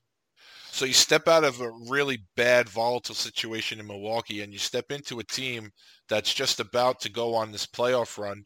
Uh, you played uh, the Wolves first. You swept them three zip. You beat Cincinnati four to two, and you ended up losing four three to Kansas City. Uh, talk about that playoff run. Talk about what you remember about that. Oh man, it, it was it was heartbreaking because I believe the seventh game at home went to overtime. I'm I might be mistaken, but I might have been on the ice, and I think it hit me in the backside like of my pants and deflected in. Oh God, no shit. Yes, and so it was like it was a goal that should have never went in. Complete luck. Uh, great series, no doubt, like hard yeah. series, but I literally felt we deserved a better fate and we should have been in the Turner Cup final that year. That was really disappointing. Yeah. Now, was there an opportunity to go back to uh, Kalamazoo, uh, you know, next season, or was was uh, the opportunity to go to Cincinnati just uh, something you'd want to pass up?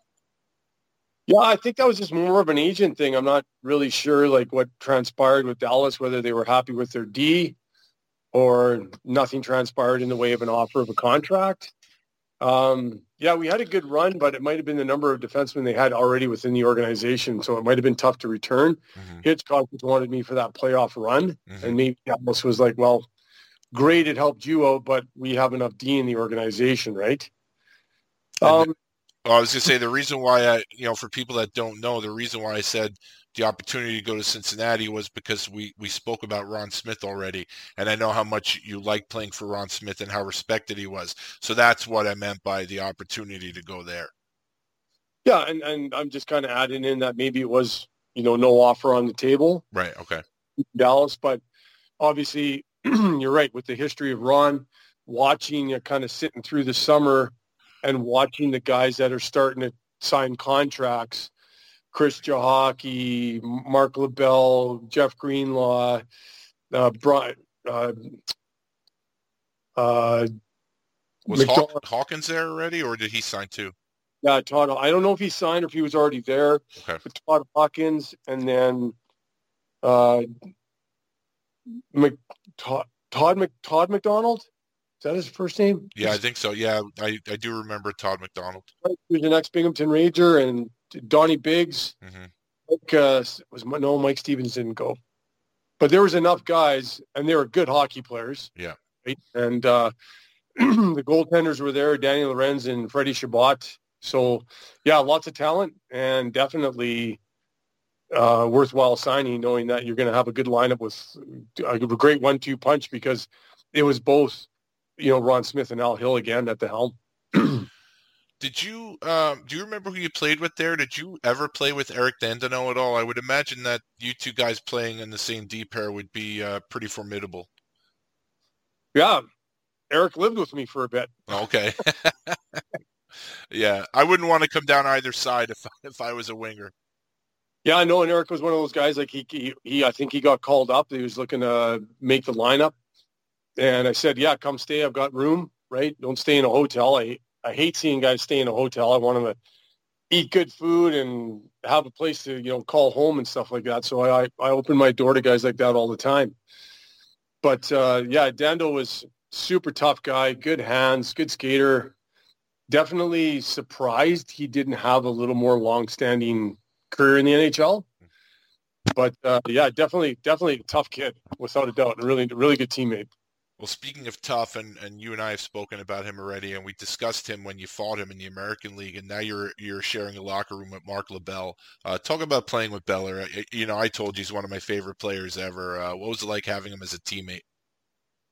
Yeah, Beller was a great teammate. He, I mean, he, he liked to party. He liked to have fun. He was a single guy, right? I know him and Greenlaw were both both pals, and uh, yeah, they stirred things up definitely on and off the ice but Beller was a just a hard nosed guy, right? And, and by the time, you know, I fought him there in where was that? Was that Freddie? Freddie, that, yeah, Freddie. Mm-hmm. And Freddie, you know, he's a much bigger guy. He's a much older guy. He's put some pounds on. He's put some knowledge on for fighting and playing the game. So he's a better hockey player. He's a better fighter. so a really great, you know, great winger to have. Mm-hmm. He's going to go in there and just bust guys up and get the puck out to the more skilled guys. But you know, he still had a really good shot, and you know, you give him a chance to put the puck in the net, he he could he could pot it in sometimes too. Now, in uh, late November of '95, now I don't know how many of these you had, but you had a two-goal game against the Chicago Wolves, and apparently um, you have some sort of goal celebrations that you like to do. Uh, I, I don't know. They didn't give me. I didn't see any details, but I did read that you had some pretty interesting goal celebrations. Is that true? I don't know. I don't know. Didn't score many, so I might as well made it worth my while. Right. Yeah, I think they, they nicknamed me uh, Lamplighter. There. I was just going to ask you that. Is that the game where you got the nickname Lamplighter? Yeah, yeah. So I think I'd maybe scored a couple goals prior to that. You know, not in the same goal uh, game, but things are going good for me, and their puck was going in the net. So uh, yeah, the guys coined the nickname Lamplighter, and there was articles in the paper about it, and I was saying, you know, bring your lighters and yeah, whatever. The red light behind the net isn't the only one we have to light up in the stadium, so bring whatever you want. Another nickname you had, and uh, I I don't know, I hesitate to ask this, but uh, Swamp Thing, and uh, sometimes that was shortened to Swampy. Uh, where does that come from? Yeah, that came from Paul Ysebaert in Utica. Okay. So Paul was like, he was everything was like marsh or mush or marsh and marshy, and he's like, well, swamp is the same thing. Swampy's way better than marsh. So yeah, swampy, swampy was turned in back then. So and and obviously guys I'd played with um, in Binghamton, you know that carried forward too. So swamp thing usually when things got nasty too. Okay. I mean, you say swampy, it could mean any number of things. So I'm glad that's uh, that's what it was. Um, there was a game against Houston where Paul DiPietro ran Danny Lorenz, and uh, you roughed up uh, DiPietro a bit, and um, you had a great view of the Danny Lorenz and Troy Gamble bout, if you remember that. And then later in the game, you were challenged by Graeme Townshend, and I'm guessing you know the kind of guy Graeme is, and the kind of player he is that was in response to you roughing up DiPietro, is it not? Yeah, no, you know what? I remember that game quite quite uh, vividly, and there's a funny story in regards to that fight too with Graeme Townshend. So it was a rough game, and yeah, both got hit. So I don't know if you want to say got hurt, but that's the one thing that's going to set a hockey player off, right? Mhm. You're going to defend your goaltender. So, yeah, it, it got nasty that game. And, uh, no, it's funny. DiPietro is, he's quite sure I ended up playing with him and one of the funniest guys off the ice I've ever met. But Graeme, he dumped the puck in on the net. So I turned to go back for it and my goalie had stopped it. So I was facing my goalie, and he's already got his gloves off. swing. and I and I he, like he basically jumped me. Yeah. and and you know that's going to set a guy off. Mhm. So finally got turned around, got a hold of him, fought, and I was I was like I just thought it was cheap. I thought it was I was that's not the way you fight a guy. Like square off, and I think his his mindset was, well, I, I better get a good start here because I know who I'm tying in with. Mhm. And uh, as the linesmen were breaking up, I know that this was used for linesmen's, uh, like their their graduating class Mhm. to be used in the summer on how not to have things go. Because the one guy still let me free enough Mhm. and when the the the second, the instant that occurred that my right arm was free, I hauled off and teed off on him on one good shot. Mhm. And then the refs were like, "Oh, geez, we got to get a better hold of these guys and control the situation." So I was told by the linesman that that particular fight was used in their their training the, that next summer. when when a player like yourself who who dropping the gloves is part of your uh, repertoire sees the goalies go at it. You got troy gamble and danny lorenz. I mean and you're right there. You're on the ice watching it. Like did you get goosebumps? Do you get fired up? Because you know goalies aren't supposed to fight. And especially like danny lorenz i remember him from his days in the islander organization. Good guy. I'm sure he was well liked. And uh, it's got to fire you up when you see when you see the goalies drop them a little bit especially when they swing a little bit and they're not just dancing. Well, it's definitely a rare occurrence, right? So it does get teams fired up because you know you're there to usually to protect your goalies, Mhm. and then uh, they're out swinging away and uh, trying to rip heads off. So yeah, they were both probably even sized guys. I know Gamble was a little bit more kookier than Danny. I Yeah. had a little snippet of time with uh, Troy when we went over to Europe Mhm. on a 10 game tour Okay. uh, after our first year. So they, they sent, I think, three New Jersey Devils and about four or five Vancouver guys. Oh, okay. so they were trying to, Kurt Kleinendorst, um, organize this. So what he was trying to do was get college players that weren't invited to training camp, didn't have contracts. He was trying to get them at the end of the year a contract in Europe since they started so much earlier. So what Jersey said is they called us and they were like, well, we'll pay for it. Do you guys want to go? And they're like, we want you to work on your skating, get it on the international ice surface, go play games. No brainer, obviously. Yeah. Yeah, I'm going to go to Europe and have some fun. And so, yeah, I think uh, Troy Gamble was part of the Vancouver guys. They, they used up pro guys. So Kurt was obviously connected to Jersey. Mhm. He ran it by Lou Lamoriello. And I think he had got a connection in Vancouver. So Mhm. They filled up maybe eight spots with uh, minor league guys to go over there. Oh, And I was 20 years, yeah, I was 20 years old. And I was like, let's, have, let's go have yeah, a blast. Absolutely. Yeah. You get to see Europe and play hockey. Not too bad. hmm no doubt. Uh, there was a player on that Houston team who who I know pretty well, and um, and he he weighed in on this. Uh, Steve Jaques, a physical defenseman, uh, who also is a Western League grad, and uh, he had he had weighed in. He said Marsh was always a big figure in my eyes because of his role with those Kamloops teams that played the Bruins the two years before I played.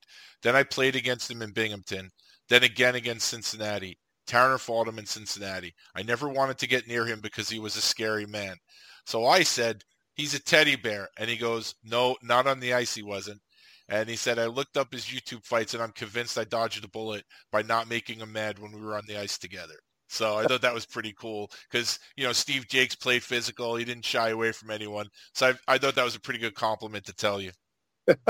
Yeah, for sure. Uh, yeah, that's nice. If you talk to him again, tell him, pass on a big thanks. Oh, Appreciate yeah. it. Well, he'll he listens, so he'll definitely hear that. So, uh, we I, I know you mentioned Patrick Cote, and uh, this year uh, I, I, think you fought him twice. This was the first year, and he broke your nose. And and when you mentioned him, it didn't seem like you had a ton of respect for him, unless I read that wrong. Uh, what happened in that fight? Yeah, well, it was uh, beside the net, and there was a big kind of kerfuffle and Dale Kushner was on the ice. Okay. And, you know, we've already talked about that. And, mm-hmm. you know, Dale and I were kind of squaring off. We were kind of finding our space on the ice. And I thought, okay, well, we fought a couple times before. Here we go. And, you know, you know, other fighters are on the ice. Not a big deal. And Patrick Cote suckered me from the side. I had no idea he was coming in. Mm-hmm. And literally the guys on the bench, the crack of my nose, they thought he hit my helmet. Fuck. Jesus. So, like, so I turn, I grab him. I've got literally two pouring streams of blood coming out of my nose. Can't see. Eyes are so watered up.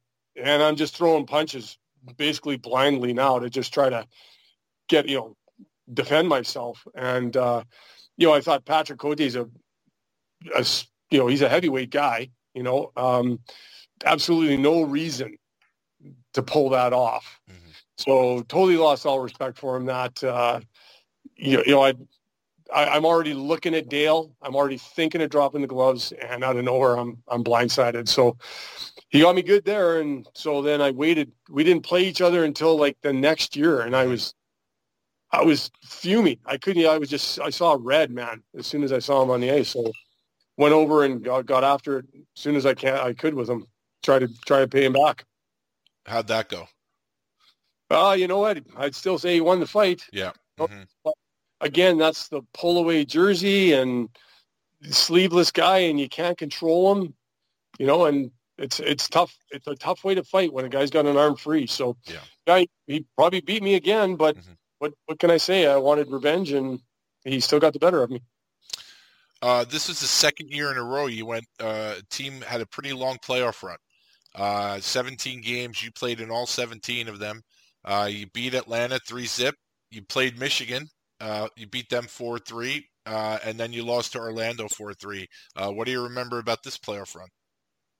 Oh my God! You bring it. You're bringing up the daggers uh, of my the playoff runs. So you know what? Exactly like um, the Kansas City or the uh, Kalamazoo run we're right there. We have a super strong team. I believe Scott Thomas, I think they pulled the goalie. Scotty Thomas is well over 30 goals. He's got, you know, sniping for us, playing great. I think he misses an empty net goal, bounces it off the side of the net, and they come down and they score like a garbage backhand goal five hole. I can't remember on Danny or Freddie, and mm-hmm. And we just had the better team. We we outplayed them, and we just we just couldn't win. It was just one of those things, right? I think it was a one nothing game, and just a just a gut wrenching loss at home because we thought we deserved a better fate. Yeah. Good luck and it's, I'm sorry, I keep it, I keep stepping on you there. It, it just uh, to me, it, and I'm I'm thinking about this as you're talking. It's the mentality of of an athlete who who hates to lose because the two playoff runs you went on, you won two series in each playoff run, and and you lost a heartbreaker in the third series and the first thing you talk about is is the loss you don't talk about the wins that it took to get there it's just the hate to lose mentality and i think i think that's part of what you need what a person needs to get to that next level because you don't want to lose you hate to lose so you're winning all these games you didn't even talk about that you just went right to the loss and i think that's a mentality that I, eh, maybe not just in sports, but in, in life and business, for someone to be successful, you don't want to ever be on that uh, losing end. Yeah, and it's a point even to make to your children. Yeah. Right? Like have that never die attitude and somebody's always working harder than you, so you better be the hardest working person on your team. Yeah. And hopefully that, you know, promotes that amongst your your teammates hopefully it promotes respect, and hopefully it promotes success. That no matter what level you're at. So we, we move on to your final year in Cincinnati, your final year in uh, in North America here, uh, and you're reunited with an old uh, buddy from New Jersey, Miles O'Connor. Now you both have have played significant amount of time in between the last time you saw each other. Uh, was it cool getting back with Miles? Yeah, absolutely. Miles, uh, another Alberta boy, right, mm-hmm. right from California, and uh, yeah, just a solid guy. Mm-hmm. You know, hardworking, tough guy, good skill set. Um, yeah, totally, totally appreciated playing. And and you know, a good buddy of mine, he's an artist, and uh, he just did a uh, a hockey book. Hang on, let me, let me. It's right on the table here. Hang yeah, on. go ahead. Where is it? Oh my god. Oh. Ah, my wife put it away. Ah, these women, I tell you. So it's uh, he's a he's a caricature artist. Okay. And um, he he did the history of hockey in Cincinnati. Oh wow, okay. Did all the caricatures from back in the 50s, 60s, 70s, right up into current time. Put all our put our Cincinnati Cyclone teams in there, and all the guys are done in character. And it's a great book. It's a really super cool book. Oh wow! Send, send, me the link. I'd like to buy it. Yeah, for sure. I'll take a snapshot. Okay. Yeah, for sure. And he's a local artist, and I'm still good friends with him. And another reason why I went back to Cincinnati for the uh, the alumni get together there that we talked about with the uh, uh, God, what are they? The Rangers there. The uh, Indian Hills Rangers. Oh, okay, okay. Mm-hmm. The Cincinnati Cyclones get together. That's how. That's how I got to know Howie, and that's how you got yep. connected, right? So, mm-hmm. a funny story about Howie. So we'll get to that. Yeah, I got Howie on here uh, later down the road. Uh, what what was like playing with Tony Horacek, another guy who's been through the wars? Yeah, big boy, right? Mm-hmm. Big boy, ex Philly guy, and uh, yeah, like I said, we we had such good hockey players come through the Cincinnati organization. I, I, I looking back at that book, even realizing like how many guys came through on our lineup. I didn't know we went through that many guys in a year. Mm-hmm. But the Len Esau and Dale DeGray and Duane Joyce and there's lots of good hockey players. Yeah. And Tony was one of them uh, one guy who actually has Islanders ties that I actually met for the first time the other day. They had the alumni night here. Uh, Mike Stevens. What do you remember about playing with Mike, who you eventually fought in Germany? Right. Yeah. And and so you know, and I've also got a mark down here too.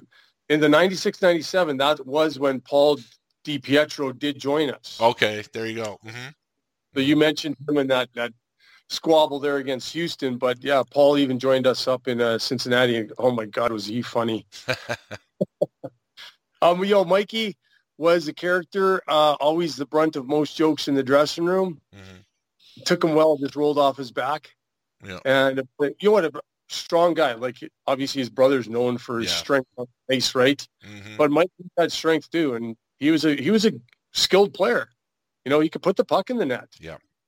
And uh, I even got a I got a calendar from the year I played in Germany, like you know, an annual, like just a calendar. Yeah. And two pictures, and one of them is me upending Mike, his feet are sky high at my head, and he's feet flying, but you can clearly see it's both of us. Yeah. Each other. So yeah, it's kind of a cool picture to to get caught. Now, as, as I was going over some of your fights from this year, you had a really good year fighting wise. I don't have all of them, uh, a couple that I didn't have, I don't know if uh, if any ring a bell. These two were uh, Gaetan Royer, who was with the Indy at the time, and uh, my old pal Kerry Clark, who was with Orlando. If either of those fights jump out at you for any reason. Yeah, not the first one. Yeah, uh, yeah the name doesn't ring a bell. I know the one with Kerry. This one I remember because we were playing well and it was kind of a chippy game. And Curt Fraser was the coach. Right. Mm-hmm. Yep. So Curt purposely sent Kerry out to fight me. Okay. He had a cast on his hand. Mm. And he he like just in our tussling, his his uh cast scraped my forehead. Okay. So you know yeah. Yep. Glass. I had like a raspberry after the game, just giant. It hurt Yeah. On for weeks after. But I did catch Kerry with a good punch, and I actually put him down with a good a good right hand. So Mhm. I remember that distinctly, and kind of walk into the penalty box, and I think I might have even pointed at Curt like, "There you go, you." You wanted it, you got it. You know, you sent him out for a reason, but it didn't turn out too well. Uh, and then a, a couple of fights against Grand Rapids. You had a really nice scrap with Darcy Simon, and you fought Bruce Ramsay, and it looks like you staggered him a couple of times. And he's a guy that I mean, you, it looks like you caught him a few times, but he, to his credit, he didn't go down. But it looked like you hit him with a couple of really, really hard shots. Yeah, for sure. I do remember both fights, and but Darcy and I was two fight like we were kind of pirouette. We were, we had a hold of each other, and we were Mhm. spinning each other. Lost grip. I went across, fell on my knees, got up, and went to back go back at him. And too late, the linesman got in the way, Mhm. so we got to rekindle the fight. Yeah. And yeah, the one against Bruce, yeah, I definitely got some good hits in on him. But uh, again, you're right. Give him credit. Never went down and stood in and took it. And of course, I have to talk about um, one of your one of your last fights. Yeah, the yeah your rematch with Serge. You fought a young Serge, but even fighting a young Serge is like fighting a veteran. He was so smart, and now you're literally fighting fighting Serge, playing back in Quebec. Um, you know, and he was your teammate. But now you're, you know, first time you fought him, you hadn't played with him yet. Second time you fought him, you had played with him. Was there any sort of conversation going on during the fight? No, that wasn't in our style. Yeah, no, I know. Uh, now, where was he playing for that fight? He was with the uh, Rafales. He was in Quebec with the Rafales. Quebec, or is it sure? So Sherbrooke was before. Sherbrooke was the AHL. This is the IHL when they, they were playing. Uh, they had the team back. They were only around for a couple of years, and they had Serge and Mario were on the team. Uh, they they brought in a bunch of veterans. So this was, you know, I'm sure he was very. Po- I think they played in the Coliseum. Yeah, I was trying. I'm trying to think. Yeah. I remember the name of the team. I I didn't think They, it was that. yeah, they had like the snowman sliding down the mountain on their jerseys.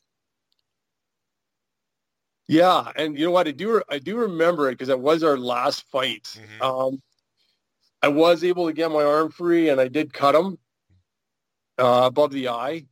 And uh, you know what? We fought for again epically long because everything with Sergio doesn't end quickly. Um, it's never easy. Yeah, no, and it was it was a good fight, and we exchanged punches, and I think you know at the end of us, both of us, you know, gave each other that nod, like way to go, good bout, right, good tilt. so just as I said, you know, you took a path many of your your colleagues did, going from the AHL to the IHL.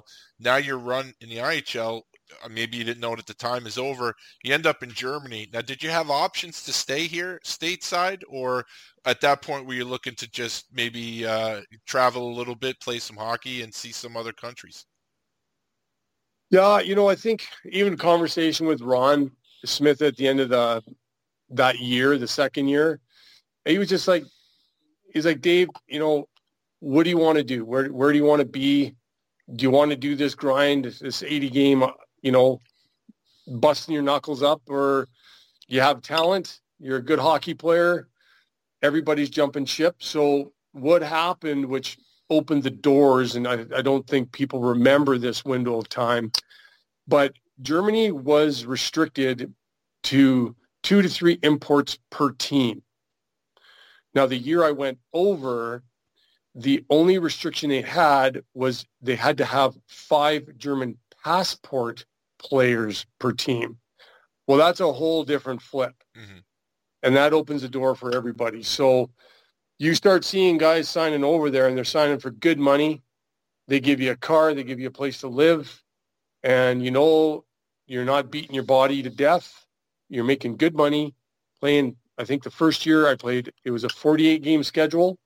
The second year I went back, it was a 52 game schedule. You played Friday night and maybe Sunday, or you played Thursday and Saturday, two games a week. Mhm. Travel was minimal, and the hockey was completely high end. Mhm. A bunch of high skilled players from the IHL and AHL all jumped ship, Mhm. and it was just the timing was right. Near the end of my career, I put in ten years in the American Hockey League and IHL. I was like, why not? This sounds like a great opportunity. What was? Would you say the hockey was like the IHL, IHL caliber hockey? I thought it was better. Yeah. And, and the reason I thought it was better was because not only were those five German passports, they were going to be the best German players they had, Mhm. which were highly skilled guys. Right. Let's let's not undersell what Europe has to offer for talent. So you've got five great players already established there. Um, and then you have this influx of highly skilled, you know, top scoring guys from the IHL and the AHL. So I thought it was, I wouldn't, I don't want to say it was like all-star teams, Mhm. but I will say it was, I thought it was a better, it was a cut above a regular IHL or AHL. So the hockey was faster. It was just, it was faster and highly, highly skilled, especially on the international ice surface. Uh, one of the player, and it, it seemed like you say, like with the passport thing, a lot of guys, a lot of these teams were made up of the top tier national players, but also a lot of North Americans. And one of the guys that you played with that year was a guy that I remember from the American League, another pretty big boy, John Van Kessel, who eventually was traded, I think. But before he got traded, what do you remember about playing with John? Oh wow, that's a great that's a great name to bring up. John and I were good friends when we played. Actually, a really good connection. We kind of had a this girl. Her name was Delia. She owned a bar, and she played nothing but hard rock music. So John and I would always kind of go there, and we'd request, and I'd bring I'd bring CDs in. She and she'd be more than willing to play anything we brought in because she loved new music. Mhm. And so it was a place that John and I hung our hat at, and you know, had a few beers together and a few laughs. And John and I got along really well. He's he's a really, really good person. You know, right from the the heart of Nova Scotia. Yeah. Oh yeah. Now, I the only the only info I saw I found from that year, like I said, was the fight you had with Mike Stevens. Uh, I wasn't able to find any any uh, other information. So, do you have any sort of memories from your time with uh, Dusseldorf? Uh, well, Dusseldorf was ran by you know we we've talked about quality of coaches. Mhm. You know, Chris Valentine was the coach at the time. He had he had had a very quite a prolific scoring history in the German leagues and played for Dusseldorf for maybe 10 years. Um, put up great numbers. And Chris was an unbelievable coach, ran a great practice, ran a great bench on the on during game time. Really respected him. He he expected the best from everybody. Um, and it's funny you don't you you didn't bring up a. I did have one fight in Dusseldorf. Now might not. Yeah, It- the only one I found was Mike Stevens. So, Yeah. So so what happened was, uh, we were. I can't remember the team we were playing, but Zach Boyer had the puck, Mhm. and he was coming around the bottom of the circle, and he dumped it off in our own zone. Now the puck had already gotten to about the blue line or out, and a guy ran Zach from behind. He didn't even know the hit was coming. Mhm. It was cheap and it was dirty, and it, it knocked Zach out. He had a concussion. He missed multiple games because of it. So I had just looked over my shoulder and saw the hit occur, circled back, challenged the guy. He was, he was my size. I think he was a Swede. Mhm. Um, challenged him, and I was like, I just wasn't going to let it go. Like it was too dirty of a hit. right. So he finally obliged me, and I grabbed him and I one punched him and knocked him almost out. But I closed his eye. Yeah. We played him two days later. He wasn't in the lineup because his eye was still shut, Yeah. and I didn't really have to uh, fight again because Yeah. word traveled fast in the league. And it's just like don't don't make this guy mad, and uh, you'll be okay. I wish I had seen that one. That sounds like. I, I mean, I'm all for frontier justice, so that's a great story. I think a lot of a lot of guys on the team, you know, they hear like, you know, you you were a tough guy and you know, you could fight in North America, but when they finally saw it, they were like, "Oh, that's what." They, did. they're like, "Okay, we'll give you the you got the golden crown. You are. Well, yeah, you're you're it. We don't need to know anymore." So it was it was, but it established my you know again that that space uh, on the ice is uh, it's good. It's good to have. And uh, how did you end up in Shawinigan? I, you know what? I think Schwenningen was a backdoor deal. Uh, I fired my agent over it. I wasn't happy. I would have loved to have gone back to Dusseldorf, but so the one thing I didn't know is that agents kind of play both sides, right? Mm-hmm. Obviously, and when you go to Europe, your agent has a European representation over there too. Now, my agent didn't tell me this because now you're paying two of them. And I was like, but I'm paying you. You're my agent. You're the one who's supposed to get me the contract. Right. Well, no, we, you know, there's a European side to this. And so he does the legwork over there. And I'm like, yeah, okay, great. But still more money out of my pocket. Yeah, of course. Yeah, he didn't fill me in on that one. And I was pretty upset. And I ended up going to a team with Don McAdam as coach. Get out of here. So how do you think that rolled out? And Jesus. you know? There were some guys on that team that were so unprofessional. They would have rather drank all night and not practice the next day. And I tell you what, I started hitting guys in practice. I was so, and I was just like, you guys can either be professional hockey players or come to work and do your job. Yeah. That's what I'm here for. I want to win. And uh, yeah, I lost the respect for a lot of guys on that team. It wasn't. It wasn't an enjoyable year. It wasn't. It wasn't really the greatest way to end up Ugh. um, yeah, that's that, that's that's karma. Sometimes the ball bounces. Unreal. Well, I was going to ask you about a few guys, but now I don't know if I want to. Well, go right ahead. You're going to tell the truth. That's all. All right. Uh, one guy who I think you crossed paths with in uh, in the Quebec organization, Andy Rymsha. Yeah, Rimmer was. You know what? Rimmer was a beast on the ice, man. Just a big Ukrainian man. That uh, big shot. Uh, I liked Andy. He was he was one of those guys that came to work. Mm-hmm. He did. He wanted to play, and he wanted to do well. And I think he had a pretty good year that year. He put up he put up pretty good numbers. And uh, yeah, he just bull in a china shop, right? Because European players, some of them can be pretty slight, uh, not really heavier set guys. And Andy carried weight, but he could still skate really well. So in front of the net, guys just they couldn't touch him. Yeah. And he definitely could find the net uh, when the puck was on a stick. Uh, another guy who, as soon as I hear his name, I, I think of his time in St. John's with the Maple Leafs. You think he was a mainstay there is Guy Lehoux. You know who? I knew you were going to ask him. Uh, yeah, Yeah. because because there was another French guy on our team. Those two guys hung out. Uh, God, Let's see. You think, and I'll I'll check out the DB here. yeah. Let's see. Guy was, you know what? He was. He was a consummate professional. Showed up at work. LePerriere, is that it? Dan Laperriere? Yeah, I thought. Yeah, was it? Wasn't Jason though? Because Jason was in Milwaukee. Yeah, no, this is Dan Laperriere. So, Yeah. Area. Yeah. mhm. Him and Dan, you know what?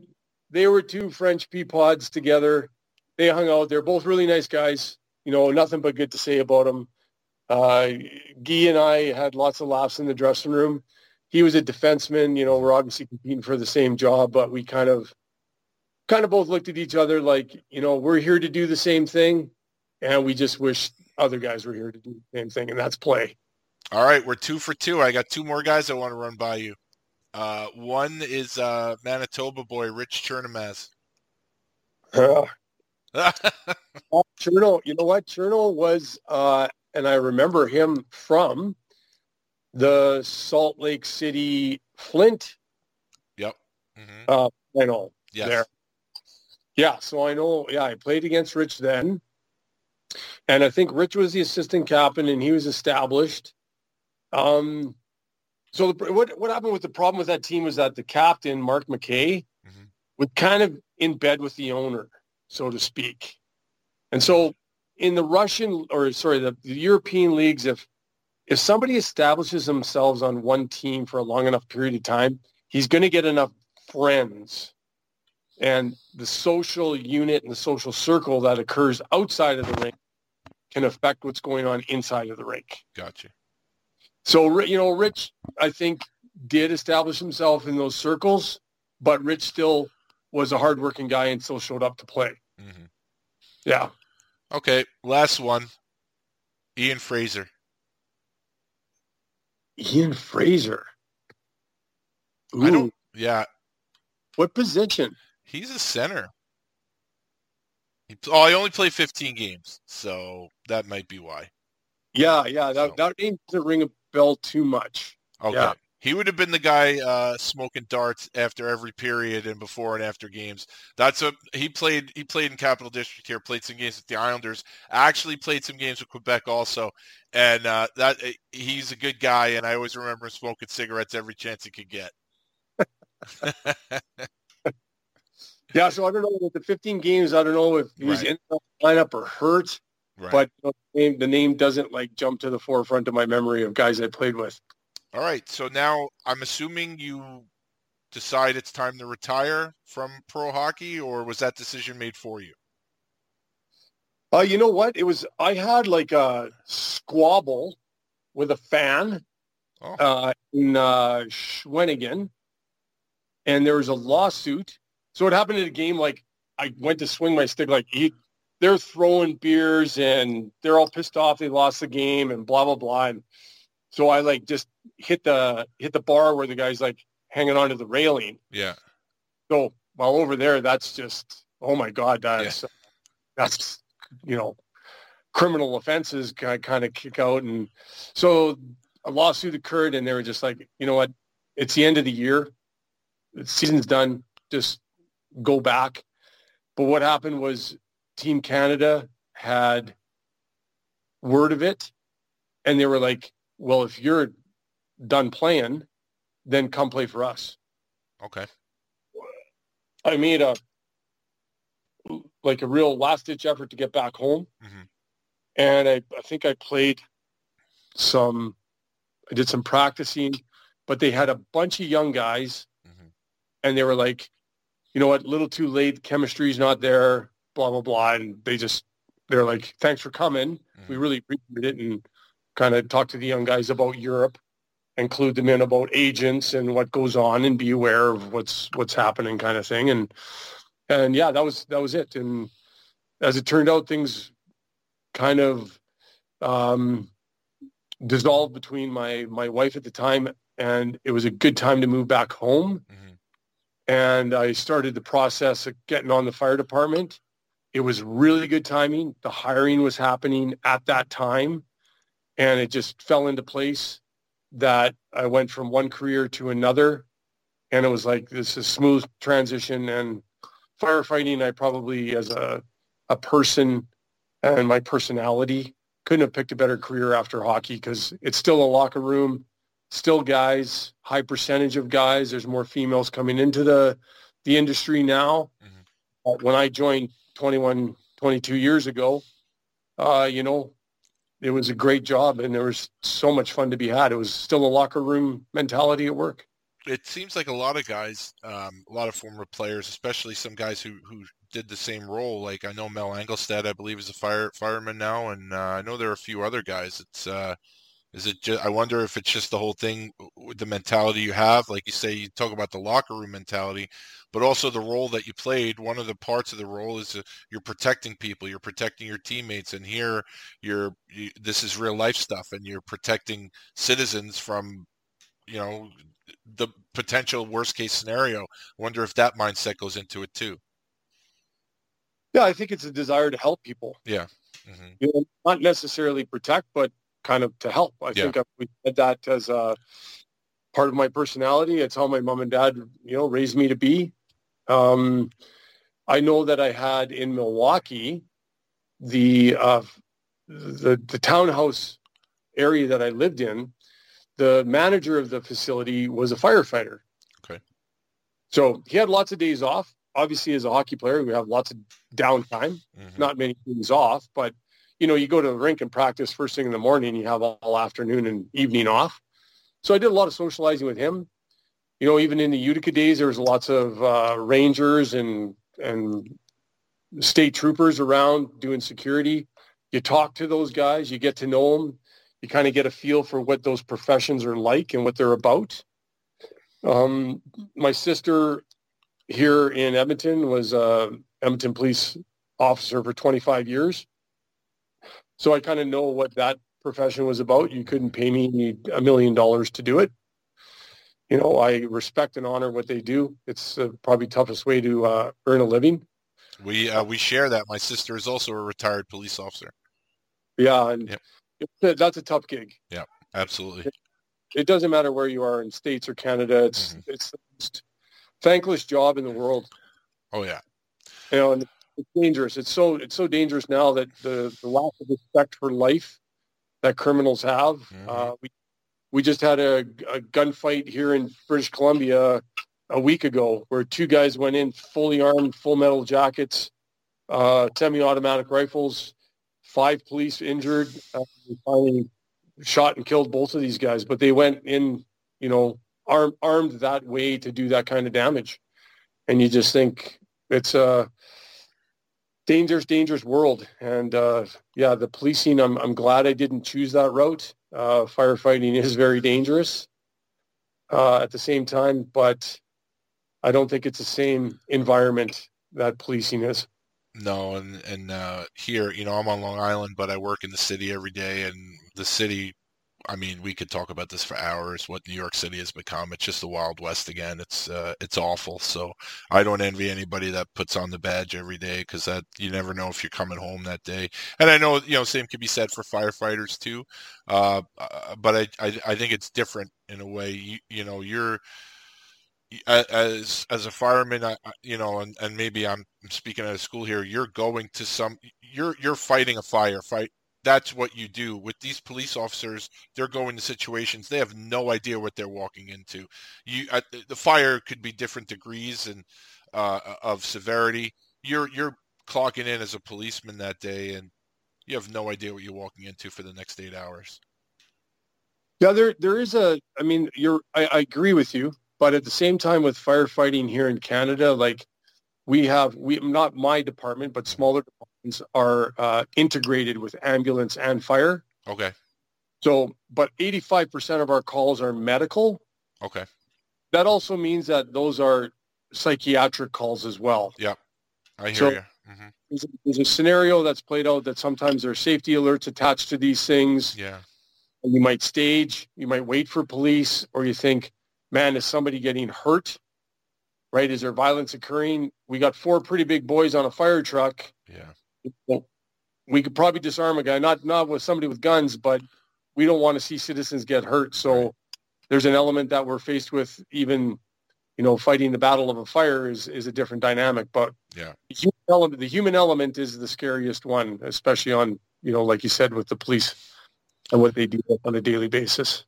So you're you talk about transitioning into into your career with the fire department, but you still have the itch to play hockey. And I see that you played uh, some, I don't know how many games, how many seasons, uh, with the Stony Plain Eagles. So how did that come about? Yeah, uh, you know, there's so many good hockey players in Canada that are still at this level where senior men's hockey, and if you look into the history of it, that's kind of where hockey began. Mhm. You know, there was senior men's leagues, and then all of a sudden, professional leagues started to develop. But you know, senior men's is kind of what started hockey in Canada. And the Allen Cup is older than the Stanley Cup. Yep. And that's what you buy for in senior men's hockey across Canada. Mhm. So the players are still very talented, very tough. Um, I think it was just, it might have been guys on the fire department that played out there, Mhm. guys that had heard that, hey, this guy's back in Edmonton. He's a retired pro. Let's try to get him out there. Stony Plain has a very uh, big history on being successful. Mhm. I looked into it and, you know, I checked it out and the hockey was still great. I was still in good shape and it was appealing. And I think we went to maybe two or three Allen Cup finals.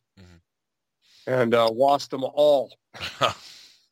Double overtimes and just, again, breaking, oh man, heartbreakers. But it was great hockey and I enjoyed it because it kept me physically engaged and it just it kept me playing. I, I love the game. I still play today, and I like like we were talking before we went on there that um, I have the ability to play, and I won't turn it down until the day I die. Yeah, it's I just had to continue bringing up heartbreaking memories for you, so uh, it wouldn't be uh, even at senior hockey. Well, one of the guys you played with at Stony Plain, Paxton Schulte. Okay, I reached out to Paxton. I asked him about yourself, and he said um, nothing offhand other than I sharpen his skates regularly, and he needs a shallower hollow. Please tell him that. He said, but his hair is always perfect when he comes in, and his son is a goalie, so you need to feel sorry for him. Oh, and by the way, he smells. Laughing my ass off. So, uh, so that was my second favorite comment I got. Obviously, uh, the story that we talked about when um, you know you kind of threw your your buddy there under the bus with the police at the golf course. Um, but uh, what do you have to say about Pax there? Yeah, Pax is absolutely uh, a beast of a man. I mean, his hands I think are twice the size of mine, mm-hmm. And uh, yeah, thick dude. And yeah, he's here. He works in the same city I live in mm-hmm. Mm, for the local sports store, fitting out my yeah. He helped me fit out my uh, my son Roman in uh, hockey gear this year and helped him out with everything. And Paxton's knowledgeable. He's continued to you know have that love for hockey and found a, a profession that's very related, right? Mm-hmm. So, yeah, I see him lots. He sharpens my skates. He's always bugging me about um, my hollow. I think I think what Paxton meant to say was because I think he's more used to like being in a locker room and like being out on the farm around buffaloes and stuff like that. That yeah. I smell really nice, but okay. he doesn't know what smelling nice is. I understand. Stink. Mm-hmm. It's probably because I've got some nice cologne or aftershave on. Understand. And it's very offensive to his olfactory senses. Mm-hmm. So obviously it's gonna he's gonna think that's offensive and he says it stinks, but mm-hmm. he's missing the point and, and that's what a new age, you know, gentleman a gentleman actually smells like. I mean, it makes sense, but I think there's one thing that Pack should know. Your hair is absolutely perfect right now. Just so you know, I can uh, I could say that. So Paxton, while I'm looking at him, his hair it looks is that gel or uh, yeah, what his hair is perfect right now. So uh, what's your secret? I don't know. I have my mom's hair. I do. She's 82 years old. It's all white, but mine's getting there. Yeah. Uh, and you know, it's funny. Uh, you, you, know, we talked about hooking up with Ivan Matulik there, and yeah, we skyped for like two minutes. We had a miscommunication. He said, "Oh, I'm going to call you at nine, but he forgot about the hour change from Vancouver to Edmonton, so it was mm-hmm. ten. He was already out the door doing stuff because I thought he was going to call me an hour earlier. Right. And uh, he looked. He's like, "Jesus, you still look the same." He's like, "What the hell?" Mm-hmm. And he's he's a little bit follically challenged now. I resemble that remark. And uh, and I'm gonna have I'm gonna have some fun with him when we uh, we hook up probably next week when we have some time to talk. oh my good. Well, I'm happy. I'm glad I built bridges here. So uh, so that's excellent. So let's talk about uh, how you hooked up with the Cincinnati Cyclones alumni, and and I thank him before all three of these episodes. I just want to thank Howie Rosenblatt for uh, for connecting us. Um, first tell me how you hooked up with the Cyclones alumni. Yeah, I think uh, I think it was uh, Jerry Dowling. So that again, it goes back to the artist okay. that uh, did the Cincinnati history book. So Jerry and I became very good friends when I played in Cincinnati, and we've still remained in contact. And I think when Jerry contacted me to help him uh, author the book, which I did, like I had a, a big hand in on the years that I played there. Um, telling him something specific about each player to put beside their name, kind of like a profile on the player. Mm-hmm. Um, he's like, hey, you, you, did you know about this alumni thing? Mm-hmm. And I was like, well, no. And I said, well, why don't you get me in touch with the people that are involved? So Howie and Ray Manning mm-hmm. are the, I think, two key components. I think Ray does all the hard work and Howie does the maybe even the harder uh, job of getting all the alumni and calculating how many guys he can get back to the city to play because we're all scattered across the world. And so Howie and I, you know, started texting, uh, figured out we're both firefighters, figured out we both, and we didn't know this until I showed up in Cincinnati, but uh, that we both love cigars. Okay. Mm-hmm. So, you know, through the week that my wife and I were there, how Howie and I sat down, had many drinks and cigars, and started to shoot the shit and talk about our jobs and professions. And you know, we still talk to this day. Howie's a great guy, and um, I love going back. Like I said, the Indian Hills Rangers tournament. There's 16 teams. It's very lucrative. I guess there's people vying to get into this tournament all the time. Once I found out what it was about, what they do is they take two, I think, local people if if they can. So last year there were two charity, like what they do is they raise all the money they can, and anybody that's been hurt on the job or off the job that are fire, police, or ambulance related, Mhm. they donate, split the money, and they give it all to the two people. So one lady, Wow. fighter, she'd fallen off a ladder at home and and really did herself in like serious head injury. Still is not back to work, having a hard time functioning. Uh, and the other was a canine handler, uh, police officer uh, locally, uh, had a stroke. Oh. Now I think he's kind of on his way to mending, and he might actually be back to work. I, I knew he was recovering quite well, but again, you know the the medical bills and missing work and losing wages is you know really really can destroy a person's life. So mentally and financially. So yeah, this this is what the Indian Hills Rangers tournament's about, and I just thought, man, how how can I not be involved with this? Right. hmm And, Yeah, went really. back, had a blast, and and seriously, my wife loved Cincinnati so much. We had so much fun. She's like, we got to go back. We've already got our flights, hotel, car booked. We're going to go down for longer. You know, I think we're down six or seven days. We're going to go for 11 this time. Take in the sights more. Cincinnati's a beautiful city. And uh, I got to finish, obviously, with, so we were, one of the last nights we were there last year, there's about four or five couples. We've all decided to go out and have a few drinks and uh, dinner, and Howie tags along. Now, Howie and I had already been drinking through the day, hmm and Howie has decided to continue having heavy bourbons at the restaurant, and he kind of buckles himself, Okay. and he kind of, he kind of realizes that, man, I don't know if I can stick it out for dinner. He goes, I think I'm going to go back to my hotel room. And we're like, okay, are you going to be okay? You know, blah, blah, blah. And he's like, yeah, yeah, I'm fine, blah, blah, blah. So he goes to the front of the restaurant, which is not visible to us where we're sitting at our table. And we kind of hear a commotion going on up front and things are getting louder. And then finally, uh, somebody, I think it was the, the hostess uh, comes. There's two police officers. They come and they start talking to us. Do you know this gentleman? And we're like, yeah, I think you know who you're talking. So one of the ladies in our party gets up, goes to the front. Now there's the two officers that are standing at our table, but there's seven officers up front because Howie has created a bit of a kerfuffle up front. A ruckus.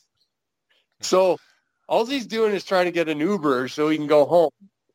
But I think there was a miscommunication and he got kind of upset saying, well, it's the law. You guys have to call me an Uber. Like, just call me an Uber. Yeah. And, and they refused. And so it kind of went from there. And so they got the police and they're like, well, this guy's, you know, causing a huge problem. And so nine officers showed up to deal with Howie, how blacked.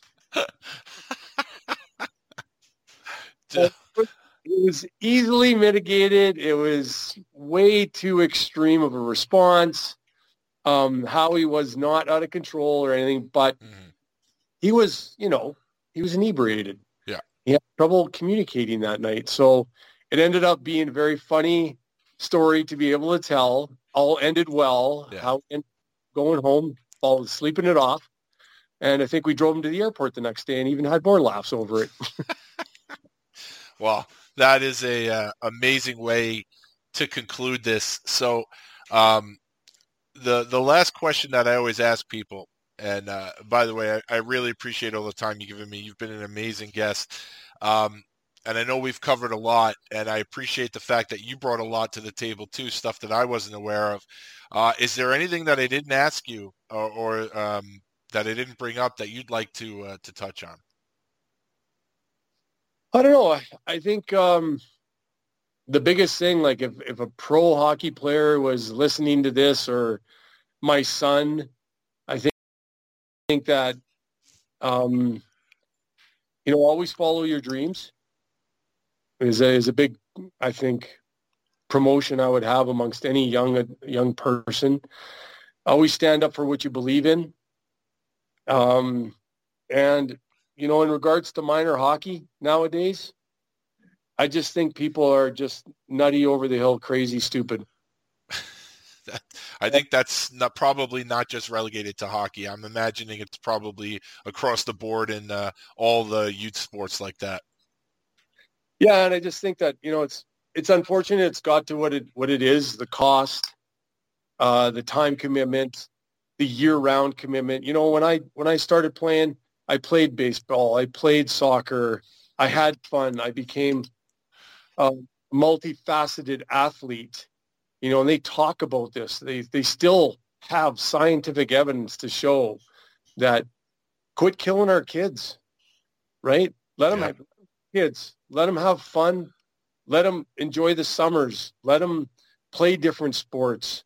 I just don't think we need to, you know, run ourselves into the ground financially, run our children into the ground to chase this almighty holy grail. There's millions of kids playing volleyball. There's millions of kids playing basketball and soccer. It's only 1% that make it. Mm-hmm. You know? Yeah. Get a grasp of reality and realize it's it's still a sport. It's still for fun. Play play for fun and get an education. That's what I say because there's so many other options out there for kids if they if they have that education. Um, yeah, you just uh, it's a shame, like you say, like these a lot of the parents are just putting all the eggs in one basket. Uh, you you know it, you're going to teach these kids disappointment because chances are they're not going to make the NHL, and you know, then they have to deal with that. Do, do they feel like they're a disappointment or, or what? And uh, it's a lot of pressure for kids. Just and it, it definitely you're either going to burn them out or take the fun away. Well, the stories the stories I hear, Joe, are, are like my son's only just turned 11, mm-hmm. but I I have a lot of younger buddies mm-hmm. at work that have older boys, you 15, 17, and you know when they get cut or their buddies get cut and now they're not on the team with their friends anymore. They actually just quit hockey. Oh, jeez. Okay. Yeah. They're done. They're yeah. they're They're tired of it. They're tired of the stress and the schedule. And I think I want my son to enjoy hockey, to enjoy it for the rest of his life as an adult, going to the rink, having a beer with the guys in the dressing room, joking around and having those memories where I think a lot of guys are cutting themselves short because we're just running our kids into the ground with this expectation. And you're you're phasing them out way earlier than than they ever should. They should still enjoy a sport for the rest of their life, whatever that sport may be. Yeah. But uh, that's that's those are the stories I hear, and I, I think it's very sad. Definitely. Well, uh, that is a great way to end this. And again, uh, Swampy, Lamplighter, Marshy, uh, whatever you want to be called, whatever your nicknames are, this was phenomenal. I appreciate your time, and uh, all I can say is thank you so much. Well, thanks for your time, Joe, and I'm glad we hooked up. And again, thanks to Howie for make, uh, bridging, making those bridges. That's right. Mm-hmm. Yep. And uh, yeah, it's been it's been very pleasurable, very enjoyable, and uh, it was fun to rehash names and memories and uh, everything mixed in between. So thank you. Appreciate right. it. I appreciate it, and we'll talk soon. Okay. Sounds good. All right. See ya. Bye.